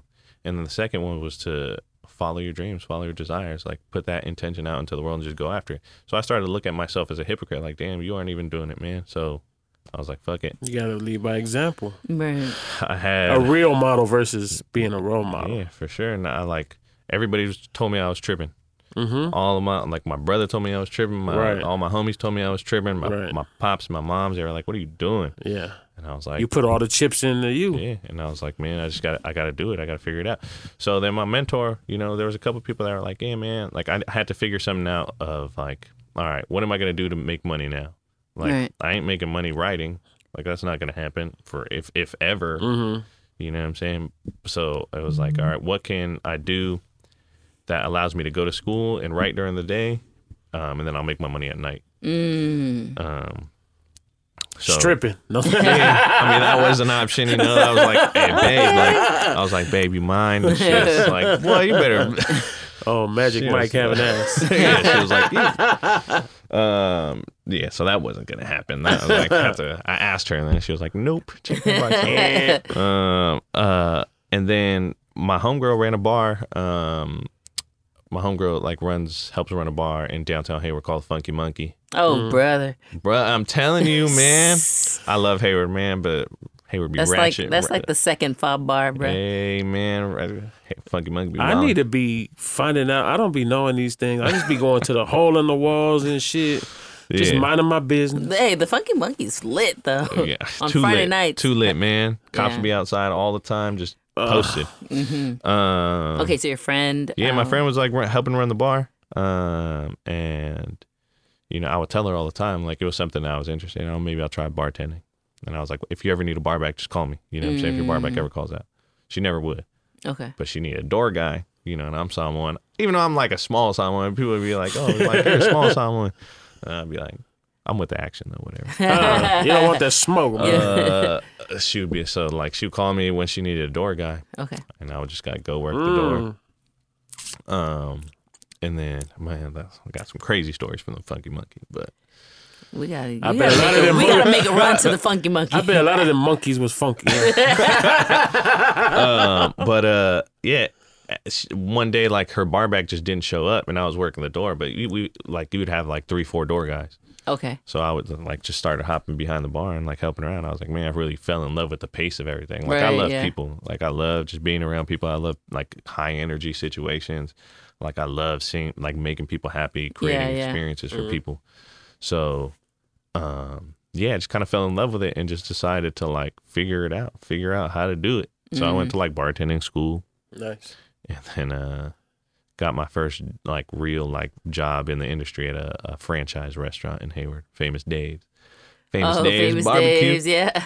Uh, I'm over here like crickets. I don't know none of this. I was eating a lot of burnt ends and a lot of barbecue. Uh, and then from there, just kind of rapidly just kept going. Like I just kept trying to learn as much as possible. I'm a person that Do you feel like you have to go to bartending school to be a nah, bartender? not at all. to be a good bartender? though? Not at all. No. Okay. No, you just went. all. You just went to school just. I went because that was a logical thing. I thought, like, Okay. okay. like this makes sense, but you don't have to. Like, if you know somebody that's in the industry and like you want to be in, and like you know, there's an opening as a barback. I think being a barback at a good place is just Yeah. the best way to learn. But did you learn more in bartending school? nah, Okay. I don't remember anything. What's up? You said bar back? yeah. Bar back. That's So a So- bar back is a person like a, a like that supports a bartender, right? They still get tipped out though. Yeah, yeah. Bro, I thought you said bareback. Uh, I mean, Bareback. it- it- one one letter off. You know what I'm saying? Might be. you know, they can get down like that sometimes. The industry is a crazy place, man. The bar, I the bet. food, the beverage industry is a crazy place. drugs. Since- okay, let's kind of stay on that on that Yeah, note. yeah. Since you mentioned that the industry is a crazy place, okay? Yeah. And you were married during this time, Yeah, I right? was So married. tell me how i- everything worked the out. hell? how in the hell you're still married? Ah, man, my wife is a writer, man. Shout out to my wife. She the real one. Because we she's- know what happens at these she's bars. 100% the real how one, man. thirsty these females be pulling Yo, up. my wife is the realest of the real. A, like I'm from Hayward. My wife is from Hayward. My wife was with the business too, man. Okay. Like, she okay, she bring that smoke. Yeah. okay, she she, ain't- brings the smoke too. She ain't no She sucker. do. She like, come off that like, way. she She's like, "Who are you? What's your name?" I was like, "My name's Bax. What's good, sis? like my wife. You muscle up on me, sis." yeah, my wife, my wife ain't, you know, she ain't weak. Yeah, First off, yeah. she ain't weakened anyway. Like my wife is just strong. She's Yeah. just strong. She has strong she comes energy. off strong, yeah. She's a strong personality. She's strong as in it. Like And she's just- sweet. Yeah, Yeah. super sweet, super Mm-hmm. just genuine. My wife is like, man, she is, she is super empathetic, super Mm. passionate. Any more? Just yeah, man. Okay. Just a little bit more. You can finish it off, Yeah. Danny. sure. Th- Oh, you really got to point him out like that. It's cool. Uh, yeah, there's a little bit left in there too. Um, yeah, my wife. I'll drink out the bottle. You feel me? Take it to the next. oh, she good. Chug. No. Um, yeah, it. I think. Yeah, my wife is just a writer, man. And I ain't gonna lie, like, yeah, there's there's this whole shift of like I went from being a cable guy to being around like just all dudes all day, Mm-hmm. all dudes all day, to then being in the bar industry where it's like it's, you know, pretty much like sex, drugs, and rock and roll, like Yeah. sex, drugs, and booze all night. You Yeah. know what I'm saying? So yeah. like it's just that energy all the time. Um, and we definitely had our struggles through it. We had our struggles. Mm-hmm. We had our battles, you know, and I, I have I had my shortcomings in it. Um, you know, and because in the process of wanting to learn more Mm-hmm. and wanting to like just create the best knowledge that I can, I wanted to network as well. And the best way to network is just to be out, Right. you know. That's true. So I was just always like out, and I was a father at the time. One thing I will say is that I never slacked on my like on being a father. Being a father. Like even if I was out till four in the morning, Mm-hmm. like I would make it home, make sure that I was there for my kids in the morning. I may not have always been the best husband during the times, but I was always made. I would never like slack on being a father. Um, That's admirable. and I think that's why my wife always continued to like be there and love me because it was like, you know, even through our struggles, uh, my the fact that I was never gonna slack on being a father, she was Papi took care of business. yeah. and mind you, mind you, Beastie. mind you, I was I was I was still making money. I I never really I, I took a pay cut for, like early on, Yeah. Wow. obviously just to get involved. But there were times in the industry I was working four jobs at a time, so I would work like I would work like five doubles a week. I would mm. work seven days a week and work five doubles. Mm. So- that real hustle. just to be grinding, just to like make the same amount of money that I was making as a cable guy. Yeah. Yeah. To not sacrifice any anything like that. Yeah. Mm. So that we went through our struggles, man. I was always gone. I was always at work, you know, and like Yeah. anytime that I wasn't at work, it was either dedicated to my kids, but not necessarily dedicated to our relationship. Mm. Um, and so we went through a lot of struggles and battles, and just having to find ourselves again in each other, like find our relationship. But what I will say at the time, I was going through trying to figure out who I was as an individual, Mm. you know, and I, I and my wife was too. She was like going through her own struggles of trying to find who she was as an individual because we'd been. I was 17 when we got together. You know, my wife is a little cradle robber. She was like 20, but you know what I'm saying. She's like, it's almost 18. We're close. yeah, I was almost. It was like two months off. You were like, I'm on the cusp. I'm on the cusp. exactly. I was on the the cusp, man. She, but um, uh, she was uh, you know, we spent all our life together, like all of our like twenties together. Never had time apart from each other. And like we were talking about earlier, it was this was really the time where I was like, I need to find what it is in me that's like that that that what I'm passionate for and what drives me Yeah. and and you know the things that I want. And I love that you um, took time to really focus on that because that's one of the things that Danny Boy and I really, really uh, stand for is mental health Yeah. and taking care of ourselves. you know, sure. making that a priority. And um, even for this year, we're definitely hoping to talk a lot more about that Word, with word. our guest. You know, because it's important. It is And, extremely um, important. if you can just you know just share with us a little bit about how you're able to kind of navigate through that just kind of like the chaos and silencing that Yeah. I think uh A, it's extremely important to people ask me, um, because I think they've seen the path and like the like I've been able to do a lot of really dope things in a short time in this industry. You know, I've got had a lot of dope travels, I've had a lot of dope opportunities. yeah Um, so people sometimes see it as like, oh damn, like you're flying here and there and bartending here and there and you're doing all this dope shit, and I'm like, yeah, it's it's dope, but I never had substance abuse issues. I've never had substance abuse issues in, in my life. You know, um, I could I was always fine with cutting things off. Um, so I will say, like, a if, if anybody did want to get into it and like is looking to do it, like if you have real like substance abuse issues, figure that out first before Yeah. don't get into bartending because you love drinking Right, like right, that's right. not the like that's not It's not the gonna right mix. yeah it ain't gonna It's like, being a drug dealer and, ain't gonna and work. being a drug addict. exactly it's exactly like that so um uh i think that's first off but then also uh taking the time to do things for yourself outside the industry it's Mm. easy to get wrapped up i think in any industry it's easy to get wrapped up in what that industry is Right, and right. all Right, that that is Mm-hmm. um, and not have other activities other hobbies other interests outside of it Right. like lucky for me not lucky but i've always forced myself like the reason i put mentor in my bio is i coach basketball like i've coached my you know i've coached basketball for a long time and i coach like youth kids Nice. and being involved in that you know allows me to be better at my job because i have something outside of it that i'm grounded in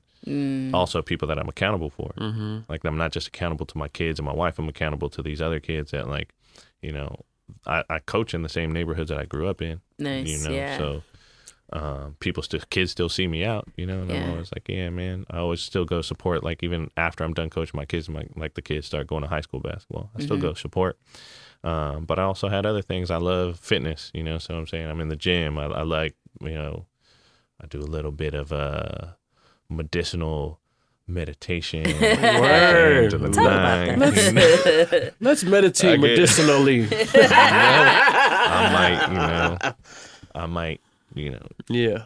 Partake a little me- medicinal partaking at the end of the night. Word. Uh, I mean, just meditate, man. But I, I think a lot of people lose focus on just taking care of themselves in in any way, like doing. Wake up in the morning, man. Wake up in the morning. Go do something productive. I always tell people touch nature before you touch technology. Mm, that's Yeah. right. Oh, I'm taking that I like that. Go outside. Mm-hmm. Go outside, breathe fresh air before you. tr- You know, I'm not always perfect with it, so I'm not gonna sit here and act like I'm perfect with it. Sometimes I'll pick up my phone, but I always Right. strive to like, all right, go outside, touch a tree, breathe in some air, t- look at a flower, um, before you know you pick up a phone and start getting into whatever else life has for you.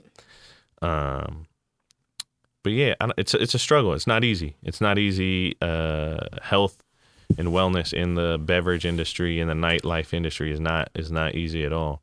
And I don't think there's any perfect solution. It's just about finding other things that you're passionate for as an individual Right. and putting effort towards that outside of it. It sounds like you take uh, really extreme measures to make sure that you're super disciplined. Uh, yeah, I think And, and extreme measures, I don't mean it in a bad way. You know what I mean? I mean in, in terms of like reflecting, understanding that you you uh, have these other entities that keep you grounded, yeah, like that you you make sure that you do those, that you have time, you're intentional about that, so that you have balance, so that sure. you so that you're able to maintain. yeah, hundred percent. My my mom probably slapped shit out of me too. If she was like saw me just being out all the time and like not being a dad and Hey, like them 'cause my slaps mom- still echo years Exactly. later. my mom is my mom is super involved. My mom's super involved with my kids. She's very much like one of the main the main support system outside of like just mm. me and my wife. She watches my kids a lot. Word. So you know, my mom lets me know when I'm wilding. I gotta Right. I got it. honestly I have to credit my support system. I have a really great support system. My brother's very involved. He's a, you know Yeah. he's a good uncle. My pops you know takes a lot of care of our kids. My wife's family, my in laws. You know. Everybody's very involved, so um, I think that makes it a little bit easier for me than it may be for other people. Uh, but for people that don't have that, I think it's still important to try and find that, to try and figure out like who your tribe is, and Mhm. and uh, you know lean on people that are going to be real with you and Yeah. not just feed into your bad habits and Yeah. Allow you to go down holes that are like you know Mm-hmm. not the most beneficial for you. Yeah, Does that Wow. answer your question? Yeah, hopefully? that does. What's your 2020 goal for just your job and career wise? job and career wise, it's actually the first time in my I feel like in my job and my career where I'm satisfied with where I'm at right now. I run a bar in. San Francisco up. called Novela. Uh, In San Francisco? yeah, in San Francisco Financial District, and it's a beast, man. It's a monster. You know, it's a pretty high volume. So, you know, it's the first time in a while where like going into a new year, there's not necessarily like I have larger goals, but there's not necessarily uh, a next step for the year for me. It's like I need to do really good at what I'm doing right now. Just continue to do that, make connections. There's other stuff outside of it that I'm like pushing myself to do. Um, but at the end of the day, like the number one thing I strive towards in this industry is ownership. Like I'm like I plan on being a business owner, and you know, Nice. um, and opening my own thing.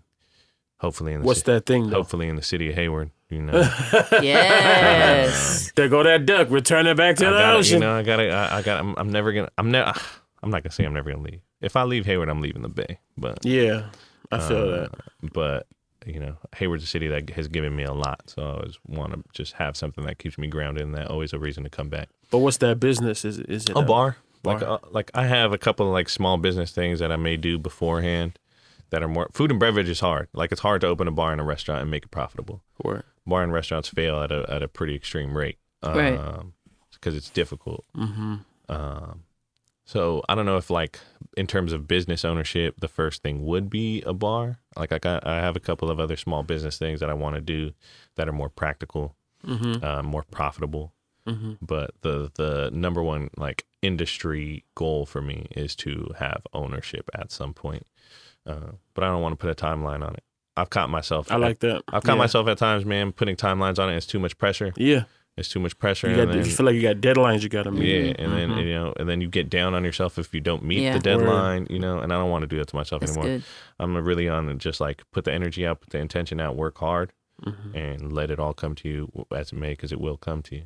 But that's what's up. Uh, but yeah, there's a lot of stuff I'm working on outside of it with like the, in the tiki realm, continuing to do the seminars, but also bringing events to different cities, hmm like true like uh, PI cultural um, immersive experiences for Right. people that isn't just like you know hula dancers and, uh, and like tiki mugs. and- Yeah, yeah, and yeah.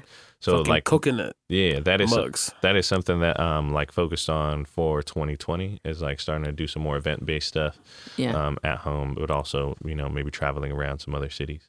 Nice. Uh, but in terms of just like you know my actual the thing that I do day to day, I'm pretty happy with where I'm at right now.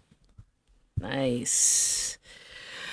That's what's up, man. I feel like I'm taking a lot away from just your, n- not just the industry that you're in, but I think your mentality and your grind and your hustle behind it all. I appreciate it. You know what I mean? And, and I heard you say that you have, uh, you know, you don't necessarily have any main goals for 2020, but you have bigger goals overall. Um, how are you manifesting uh, towards those goals? I think uh a I'm I always write down my goals. So Mhm. it's always like I'm, I'm very intentional with the way I think about it. You know, I try to speak it, but speak it and not in a way that's like, oh, I'm just talking about it, right? Because it to me, it's all about learning the process from A to Z.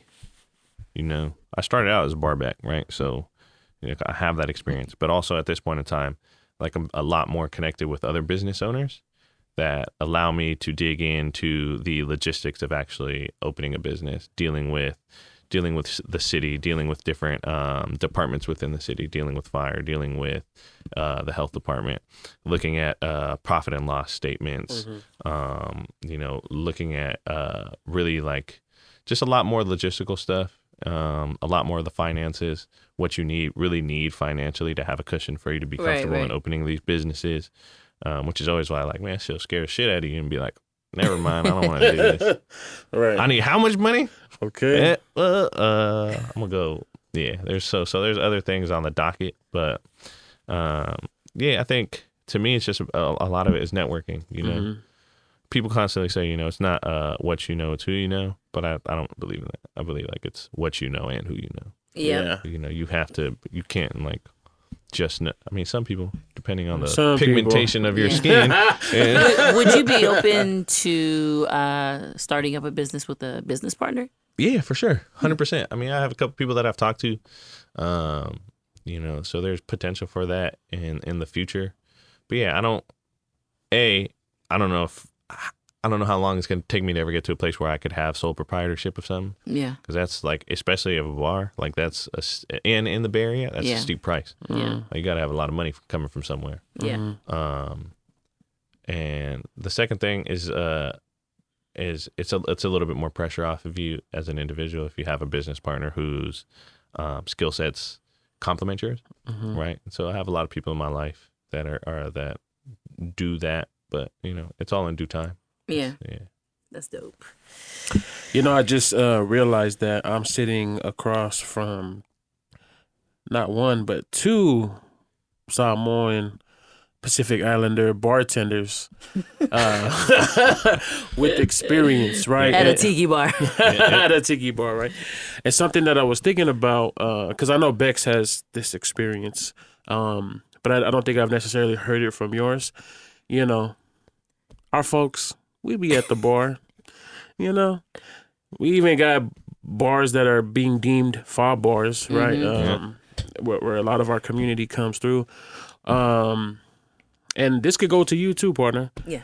you know, what has your experience been like being a Samoan uh, Pacific Islander bartender um, when when your customer or your clientele or your demographic has al- has been your own people? Yeah, I think it's natural for sometimes for your own people to always be like, "Yo, man, hook it up." Yeah. like that's always like the first thing I think any like culture. It's always like, "Yo, man, hook it up." Yeah, friends. Uh, like, damn, bro, pay for something. Pay for the first round. I'll give you a shot for free. Um, so that's always like the first thing that comes into my mind. Uh, the second thing is it's um, I've had a lot of really great experiences, but also some polys be wilding, man. Polys be wilding when they be on some booze, man. Ongale, ongale. Fools be Oh, I'm a live. like, Because you know man. why? There's a lot of unprocessed emotions. and Yeah, for sure, hundred percent, man. Go to, hey, man, everybody go to therapy. Every, everybody, every yeah. Sometimes that is the therapy, Yeah. and, and that shit just come out. That That sure is. for sure. So that's, I mean, I've seen that a lot of times. You know, uh, luckily for me, you know, I've been on the positive side of that, Mm-hmm. and just you know, Yeah. trying to help people out, and you know, hey, man, bring it in. Bring it in. It's cool, but It's all good. it's cool. Don't, you don't gotta know, do all um, that. But yeah, I think that's something that like it breaks my heart a lot. Like, Mm. I, I hate seeing that. Uh, but I, for the most part, I've always had really positive experiences, man. Um, a lot of faumus and stuff like that. Uh, that's probably me. It was- Three shots and a foul move. Okay. Totolomai, Totolomai. what about you, partner? Uh, I think one of my favorites, um, reasons why I like serving the PI community is because they know how to they know how to take care of you. Yeah. You know, and for sure. I've had a few. Do they um, tip you well? They tip me well. I know I tip you, You well. tip you tip me over. You were too generous. I was like, Because you know why? That hand is generous. bless the hand that feeds you. okay. But um, you know, no, our people, our people were they're very generous. But then you have the the flip side that you have so, the not so generous people mm-hmm. that just assume that it's their right to be served this way or be to be mm-hmm. hooked up or you know to or mm-hmm. to be looked at and respected. And it's like. So there's just two ways of it. It's like there's two sides of the coin where you, you where people uh, respect you, and then there's the other side where they feel entitled for the respect from you. you know, so sure. it's like it's it's confusing sometimes. But I, eh, once that entitlement comes on, I'm like, honey, Yeah. go to the one next to me because I ain't serving you. Yeah. You don't want to drink, I'm going to pour for your ass, okay? I will I say, like- yeah, I will say with certain family members, it's hard to navigate at the bar, man, because people be needing more attention than like you're able to give. If it's busy, man, I can't give you all the attention you want at this time. Like, like, do you see what's going on? yeah, Exactly. Don't talk to me right now. certain family members, I'm just like, come on, man, I love you. I'll see you in a minute. Like, it's Right. like, Yeah. So what what is something that y'all could say to our community that be going out to these bars? What's what's some advice or what's something that you just want to some wisdom you want to impart to our community about when they out in these spaces? I mean, one advice I would out if I mean Yeah. I, I'm sure you'll have a lot more, but one advice is that learn how to appreciate the alcohol, you know, and drink tastefully instead of like mm. just drinking just because. I think we naturally just go to the cognac and just take it as a shot, shot, shot, or tequila take a shot. But there's some drinks that if you just drink it tastefully and just understand and appreciate the value of that Appreciate drink, the taste. yeah, you know, it's mm. like just drink tastefully, you know. But I don't know. I feel like as a people, we don't know how to, so we just want to chug it and just have this immediate sensation of like, bruh. Because you know what? I just realized I didn't know that this was my mo, and I think it's the mo of a lot of folks in our community is that we don't drink to appreciate Yeah. the fucking taste. We drink to get fucked up. yeah, Yeah, And yeah. it's and it's as simple as like, oh well, we just need to be educated on it. Like, let's Yeah. understand what we're drinking. Yeah, let's do some education on it. Yeah.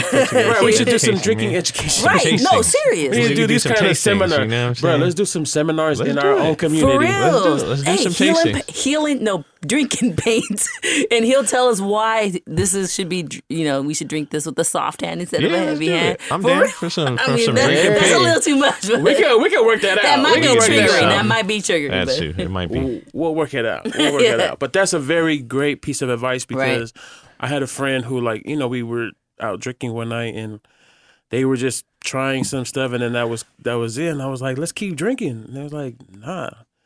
And I was like, what? But why not? You Yeah. know, like, yeah. uh, I my my thought has just always been to drink to get fucked up, and that's just that's just what it was, and that's what we was doing. Yeah, I think there's different cultural. So I, I will say, like, there's no like. um People often ask, like, when I talk about tiki stuff, like, what is uh, the drinking culture in like in the islands, like, right? But other other um cultures, other places have like drinking culture is that is long rooted, right? But yeah, as uh our islands never distilled anything, right? Right. So we don't have like a, a drinking culture in terms of alcohol that is um, immediate, right? Because we never got into like distilling. Like Mexicans have always distilled like mezcal and tequila. yeah, yeah, yeah. Um, like the Caribbeans always had rum, and then you go like cognac in France, and Yeah, like yeah, yeah. there's different wine regions. So people have like these like this natural drinking culture that evolves from like hundreds and hundreds of years. right, right. Like our culture doesn't necessarily like kava is like Okay, the that's what I closest was thing. thinking. You know what I'm saying? But that's a very different experience. Right. It's very Right. ceremonial and Yeah, not intended to be. Yeah, so it's a very different experience. But our like we don't have an alcohol drinking culture that's rooted in our like you know cultural upbringing. right. So I think Well, ancestrally. yeah, Because nowadays, no. it's a little bit different. Be on that yak, you know. Mhm. Um, but yeah, I don't know. I think that's part of it. But yeah, man, I'm down on like oh to do some tastings. Let's do some tastings. Let's plan Let's do some things. tastings. But what uh, Tasty party. what advice I would have? Yeah. Um, I think Bex really nailed it. I think from a cultural standpoint, from a community standpoint, uh, uh, I think understanding, um, understanding atmosphere, hmm right, Mhm. and like in terms of like drink communities, like you drink, you can, you, you may be supposed to drink, quote unquote, supposed to drink differently in different spaces Yeah, right? yeah, yeah. If you're at a dive bar, man, take shots. If you're at like a club, take the shots. You know what I'm saying? If you're, you know, at like a, a cocktail bar or a restaurant, you know, then like drink tastefully, enjoy what you're drinking, you know, Right, because there's like a lot of creative effort put into like mat or like pairing things or Mhm. you know. hmm So I think that's the biggest thing is just pay attention to like atmosphere, but also I don't. I'm a big proponent of like allowing people to drink how you drink. Right. Let's like let's have a good time. Just have a good time. you know? Yeah. But some people we have too good of a time. Some people don't need to drink, That's Right. true. One hundred percent. That's facts. you know? Uh, so you brought up something that I wanted to just touch on really quick because I know we're gonna wrap up soon for the for our closing segment. But um, you know, this we've been talking a lot about tiki bars and the tiki Yeah. culture, and there has been this uh surgence of like kava bars popping up, 100%. right? And a lot of these kava bars are not uh owned or ran by any Pacific Islanders, right? It's a lot of um white folks starting these uh these these bars up and you know the conversation we was having earlier about cultural appropriation cultural insensitivity uh cultural exploitation Yeah. you know i know it's all rooted in colonialism but like do you see these two entities intersecting and For sure. 100%. what how does it land on you Yeah, I think so. One thing uh, that I talk about with Tiki a lot. So the Tiki community often runs away from any responsibility of doing things in a in a more thoughtful way by utilizing or by using the statement of like Tiki Tiki isn't supposed to represent Polynesia. It's it's like fake. It's not real. Like, You know. And then my response has always been like, well, if it's not real, then stop using real things right right but if you are going to use those real things if you if you if you talk about appreciation not appropriation then show appreciation in ways that are like beneficial to our communities right? Yeah. Yeah, yeah, yeah. um and i always look at that as like giving back in some form Mhm. if you're giving back if you're you know um in uh if you're becoming a part of the community if you're um, doing things for the community that are beneficial to them, then I think there is room there then for conversation, right?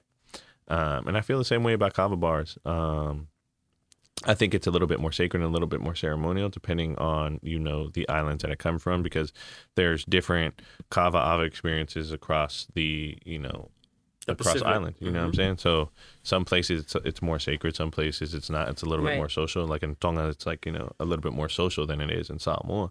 Where um, so I think they're they're depending on what you're portraying, right? There are different things to consider, but I also think so. I was in Portland recently, um, and I did a seminar up there in Portland, and I wanted to make it a little bit more culturally immersive, right? And they have a few kava bars that have opened in Portland. So we brought one of the guys in, and he talked a lot about it. And there's a white dude, but the reason we chose him was because he um, funnels a lot of like proceeds back into like the Polynesian community. Oh shit. Right. Okay. So, and he's very educated, you know. hmm Um, and so there's a level of respect there. It's like you're not just taking from it; Yeah. you're like giving back to it. Right, right.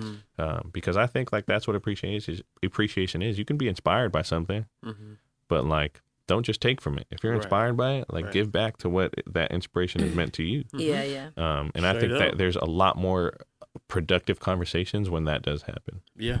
Um, but a lot of people run away from it. It's like, oh no, I'm like going back to our earlier conversation. If you really appreciate it, then take time to understand it hmm and take time to like, you know, help and aid in uh, those people's needs and their struggles and their battles and everything else. That's what's Um, so that's generally how I feel. I mean, I like to believe in the good in people. I like to give people the benefit of the doubt. As a people, I know uh, we we love sharing our culture in general. We Right. love like you know we're very we're very hospitable people. hmm You know, we love people bringing people into our families, into our experiences. Yeah.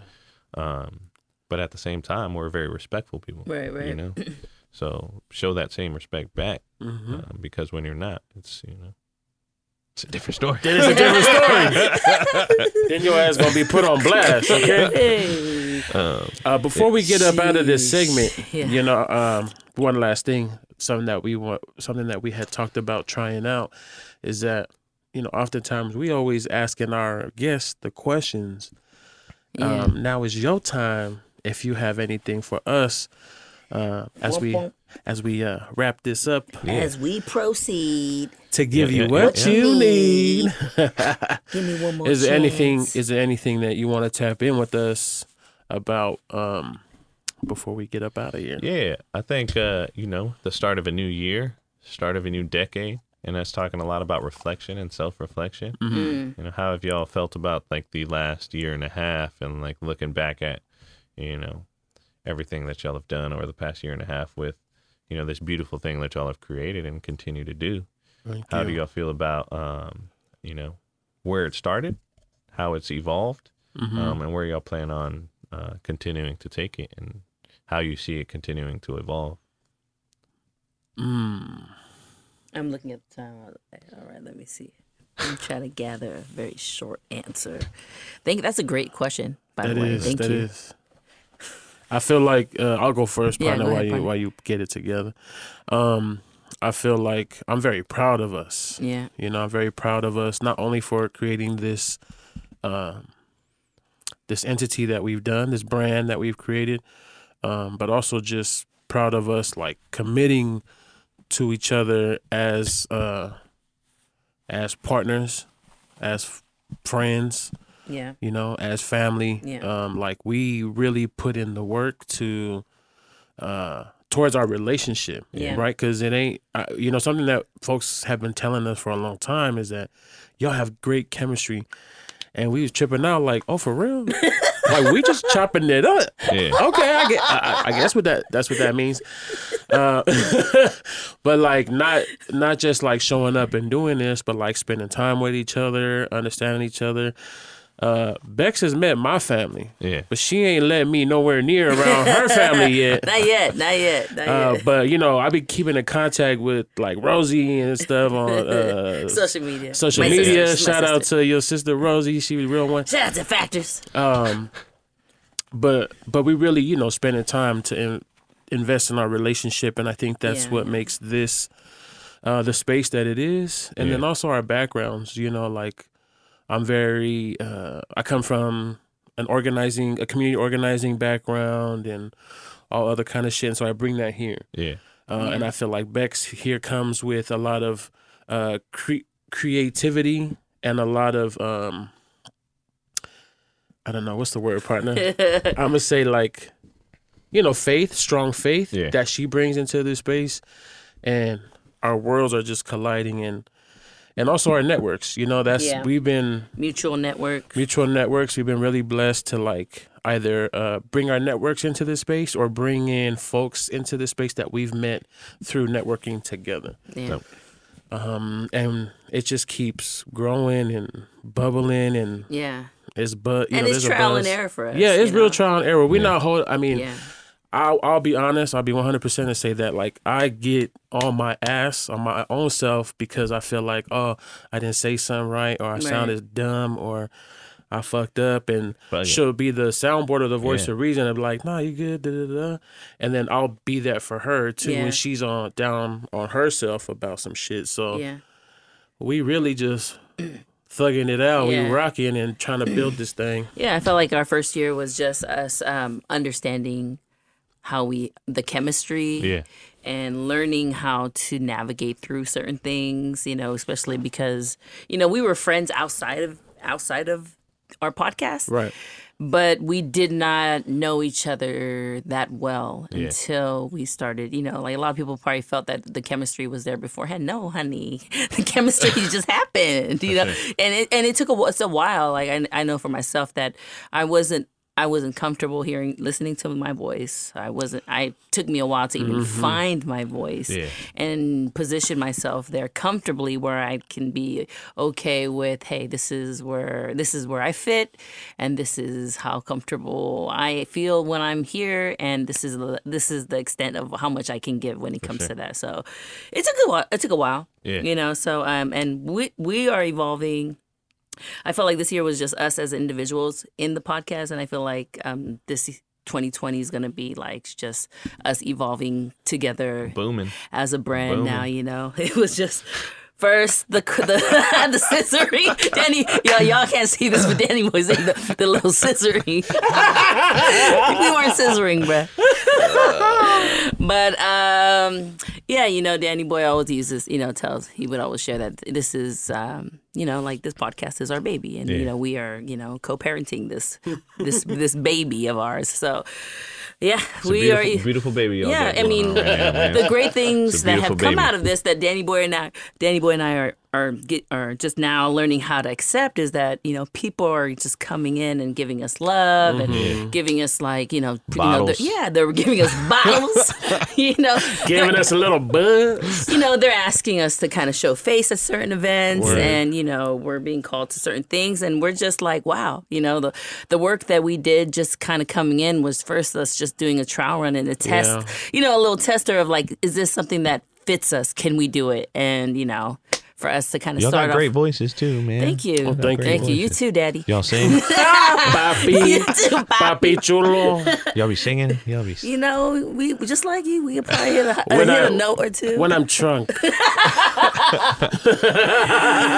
right all right and a cut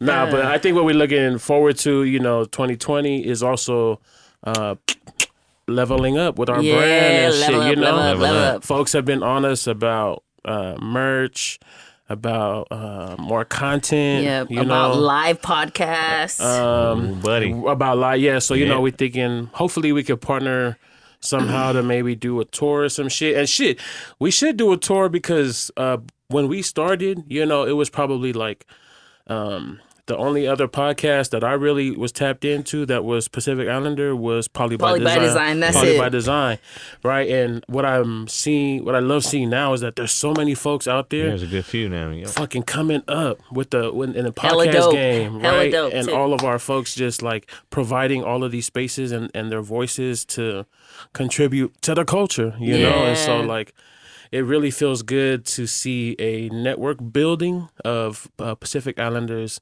in the podcast game. yes 100%. a cree Yeah, Cree, you are Cree. so Beautiful yeah. thing. Yeah, man. So thank you for your question, bro. thank No, you Of course. Is that the only one? Oh, y'all want more? You know- Hey, No, so, no, so, no, no, just- so just top check, bottom verse, right? Top bottom verse. You got a top bottom? you know we ain't afraid of that. you know, yeah, not at all. nah, but um, tap in with these announcements, y'all. We'll be right back to close out with our favorite segment, our I, I See See You. You. We'll be right back. Pacific Islanders of Santa Clara County, Census 2020 outreach is launching. Please join us in our efforts to reach out and engage our families. Help us spread the word about the census because you count, I count, we all count. For more information or to join our team, text Census 2020. That's C E N S U S 2020 to 650 898 4714. Once again, that's 650 898 4714.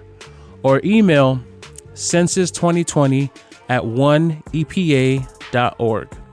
Once again, email census2020, C E N S U S 2020 at 1, the number 1, EPA.org. All right, we're excited to get into our ICU segment. Um, I'll start it off with my ICU, but this is where we give uh, visibility and recognition and praise to our people who are doing great things out there in the community. Yeah. So um, today I want to ICU. Just you know, I'm gonna ICU all my fellow DJs out there, all my fellow PI DJs. Uh, just to name a few, uh, DJ Sela. Um, DJ Reckless, DJ Sam already gave you a shout out. DJ Frame out there in SoCal, DJ Anna in SoCal. Um, I know hey, Big Body Cisco out here. Hey, big bruh. Uh, who else? There, are, I'm sure there are plenty other DJs, but those are some of the DJs that I have DJed with out here in uh, Tiki Pete's. I haven't DJed with Big Body Cisco yet, but I'm sure one day. Hey, Big Body Cisco, hit me up. I want to. I want to be one of your DJs. We need to get your ass on here, bruh. We, we slacking. But uh, yeah, just and, and even DJ Tassi, DJ Tassi out there in Oakland, who's uh, Mr. Fab's DJ. hey. He's actually a really. Uh, I reached out to him a couple months ago, and he's been hella cool, hella lacing me on some games, some stuff that I need to get. So yeah, all these phenomenal DJs, and there are these are PI DJs. So we need it. So if y'all need some DJs, just go ahead and, and run back this whole ICU. Um, we'll figure out how to tag them in our Instagram, but y'all should definitely look them up.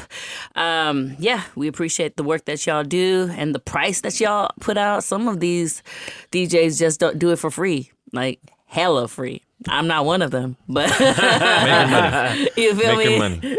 But, you know, they trying to get exposure, they're trying to get experience, Yeah. and I get it. So, That's but we way you appreciate, you know, everyone just kind of giving us that little, pl- you know, island price, and it's it's grateful when we have these uh, little family functions. Y'all gonna But- get to those bags. Huh? yeah. Gonna, gonna get Keep 'em. hustling. But I just want to just say, you know, to all the PI DJs that I just list because I done forgot all of them already.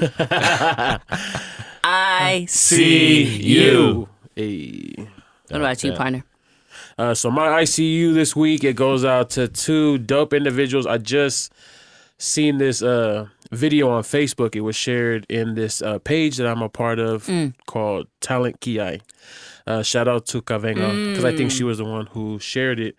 Uh, but it was a dance of these two uh, these two guys who were doing a I seen that. like a modern day Siva to Fiji's rendition of Josefina. Josefina, Uh, the two gentlemen's names are Valentino Maliko and Glenville Christopher. Mm, I think like Glenville Lord Christopher, if I'm not mistaken. Lord, Yeah, Okay. there's a Lord in there somewhere, but those two, bless him, Lord. these two, they did a freaking phenomenal ass. They sure did. That, sh- that shit was captivating. If y'all tap in with our stories, uh, you might have seen it on our recent nightcap that we Yeah. put out. That was Um, nice. that dance was just beautiful. I was mesmerized. I was captivated, and um, I ain't gonna lie. Oh boy, in the uh, the hat. I, knew think it. that was uh, Val. She, she said, "I knew I knew it." I mean, just the you know the movement and everything. It was just so the sway of the body, alluring. hella graceful. Yeah. and, mm, the sway of the body, the sway of the you know when the mully popped out. but no, it was it was beautiful and man, just just seeing that you know it, it was like seeing different elements of dance uh, infused together. Right, that's why I kind of referenced it as a modern day Siva Yeah. because you've seen the traditional uh, elements incorporated Yeah. with a lot of modern day Yeah. Yeah. movements, you know. So that was hella dope, and I just wanted to make sure that I recognize uh, both uh, Valentino and Glenville because they killed it. Killed it. Um, these two, they are. Let me see here. They are the leaders of Space Dance Group in Samoa. Oh, wow. S- Space stands for Samoa's Performing Arts and Creative Excellence. Okay. So definitely, uh, ta- I don't know how. I was trying to figure out how to tap in with them. I actually friend requested them on uh, Facebook. Um, but yeah, tap in with them because Yeah. they're dope. Check out uh, their dances and all of that. I want to say Valentino Maliko and Glenville Christopher Lord. I see you.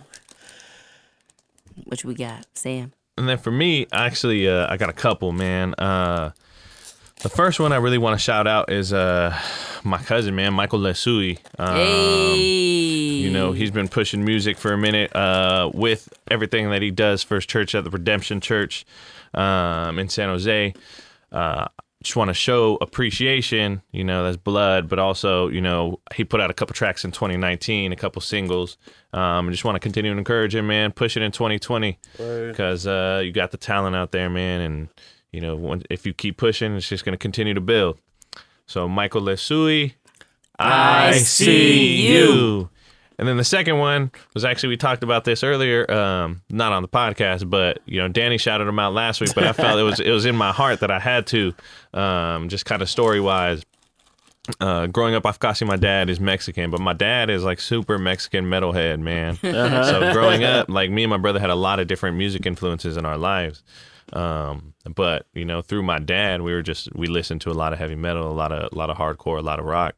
Um, so when I did see uh Shepherds Reign, you know, Danny shouted him out last week, but I felt the need to again because, you know, Nice. uh, my brother's a touring musician. He actually got in contact with him. They've been chopping it up a little bit. That's what's up. Um, but I also just wanted to show appreciation for something that's very different, like Danny was saying last week. That's like not not usually something that's you know uh, a part of our culture that we look at. Um, many people in that realm of music, um, but you know the the the artistry, the music was amazing. Um, the visual, the visual for the uh, Yeah. Le Manu video from Shepherds Reign was amazing. That was dope. Um, so seeing some, you know, uh, some other people from the community, um, from our islands, from our cultures, putting pushing, you know, a different uh, music, different music genre. To me, is dope to just open up doors, Word. you know, for other kids who may be looking to do the same, but Right, also have a have a model to look at yeah, yeah, yeah. um, as as uh, people that are doing it very creatively and uh, just really talented. So uh, Shepherds Reign, I see you. Man, that's That's dope. what's There's a lot of great. Hey, I, I, I see you, Michael, too. Oh, when, did when he came out with that With new single, yeah. Okay, word. But I'm glad you did it again. Yeah, man. I want him to keep pushing. So that's, that's, Yes. yeah, Michael Lesui, keep pushing that, man. We need you out here. We Yes, need we need that talent. It's meant to be shared, not kept to yourself. Mm-hmm. Partner, how did that feel, man? That was our first time saving our ICU for the end. That That's might good. that might be the thing for, That- for that 2020. it, yeah. yeah. Mm-hmm. it's a good way to end. Recognize our folks, man. Uh, you know, we could always chop it up more and more. For we sure, definitely gonna chop it up when we get up out of here, bro. But Yeah, we gotta, you know, we gotta land this plane. You feel And so, how can folks, you know, tap in with maybe the article that you was featured in, or even just, you know, tap in with more of your work? Yeah, so I mean, the article just came out. Uh, Imbibe magazine. They just released their January, February issue. So that's, so on dope. at imbibemagazine.com. Um, there's honestly a lot of just positive momentum, so continue to keep a lookout on that. Um, but also social media um, on Instagram at the bad guy underscore ca. Um, you can follow me on Twitter too. I just be talking a whole lot of sports shit on Twitter. Okay. I'll be talking a lot of. Forgive me, I'm a Los Angeles Lakers fan. So I'll Oh, talking- get the fuck out of here! It's done. It's, it's over. No. Bruh. so I'll be talking a lot of shit, a lot of basketball shit on Twitter. Yeah. I don't really use it for any other platform other than Other than talking a lot of shit shit. on Okay. Twitter. Um, but if you want, feel free. Uh, uh, I thought Mi- you was from the Bay, bruh. man, I was born know in you- Southern California. I know you was Are born you a there. ba- and basketball player fan? time. Are you a Kobe fan?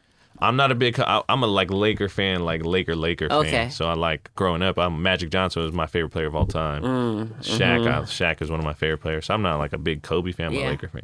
Lakers. Mm. Um, but uh, yeah, if you want to follow on Twitter, hear a lot of sports shit talk. It's uh, the wrong team, bro. at Mickey underscore Brohan. Um, Go and Dubs. yeah, that's really it, man. Uh, feel free to come come slide through the Novela uh, in San Francisco Financial District.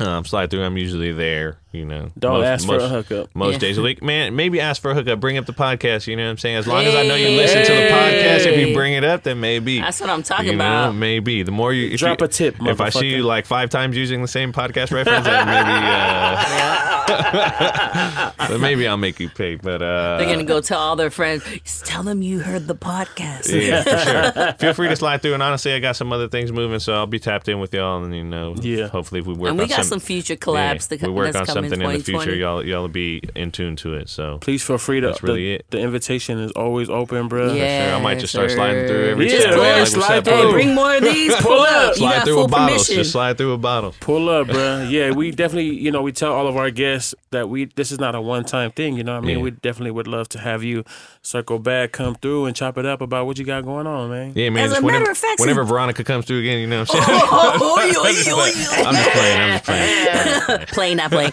But uh, you know, we're gonna be out there this weekend. If you and uh, we're gonna hit up you and uh, Jordan. Be like, let's let's have a In nightcap. Hayward? Yeah. Oh let's yeah, have a man. You nightcap. can go to Funky Monkey. Let's and have a just get- nightcap you for know what real. Saying? Let's have a nightcap. Wildin' Get- out. Pull you and Jordan out. For sure. Seriously. Shout out to Jordan too, man. I'm, I'm gonna tap in with him in the next couple days too. I'll be I'll be looking. We're gonna come and uh, fucking get the married men out the house and shit. They ain't gonna, no, We we, gotta gonna, go ask we the gonna make sure, permission. wi- wifeys, we gonna make sure sure. your men are good. So- Yeah, 100%. they're always, Always good with us. Always They're always good. good with Yeah. us, Always wifey. good. Bruh, it's been great to have you here. Thank y'all for having Super me. great. Man. It's been great to be here. Thank you for appreciate uh, thank you just for being tapped in with us too. For you know, sure, I know you 100%. shared that you've been tapping in with us during your workouts and stuff, and Yeah, so yeah. it's always good to have uh, folks who tap in with us to come through and chop it up. And appreciate the work that you do. Absolutely, I putting us on, it, man. No, I'm real. trying, man. You know, showing we up for the culture for we got, real. a, we got a For long real. we got a long way to go. We got a lot of things to build. So you know, yes, we do. Yes, sir.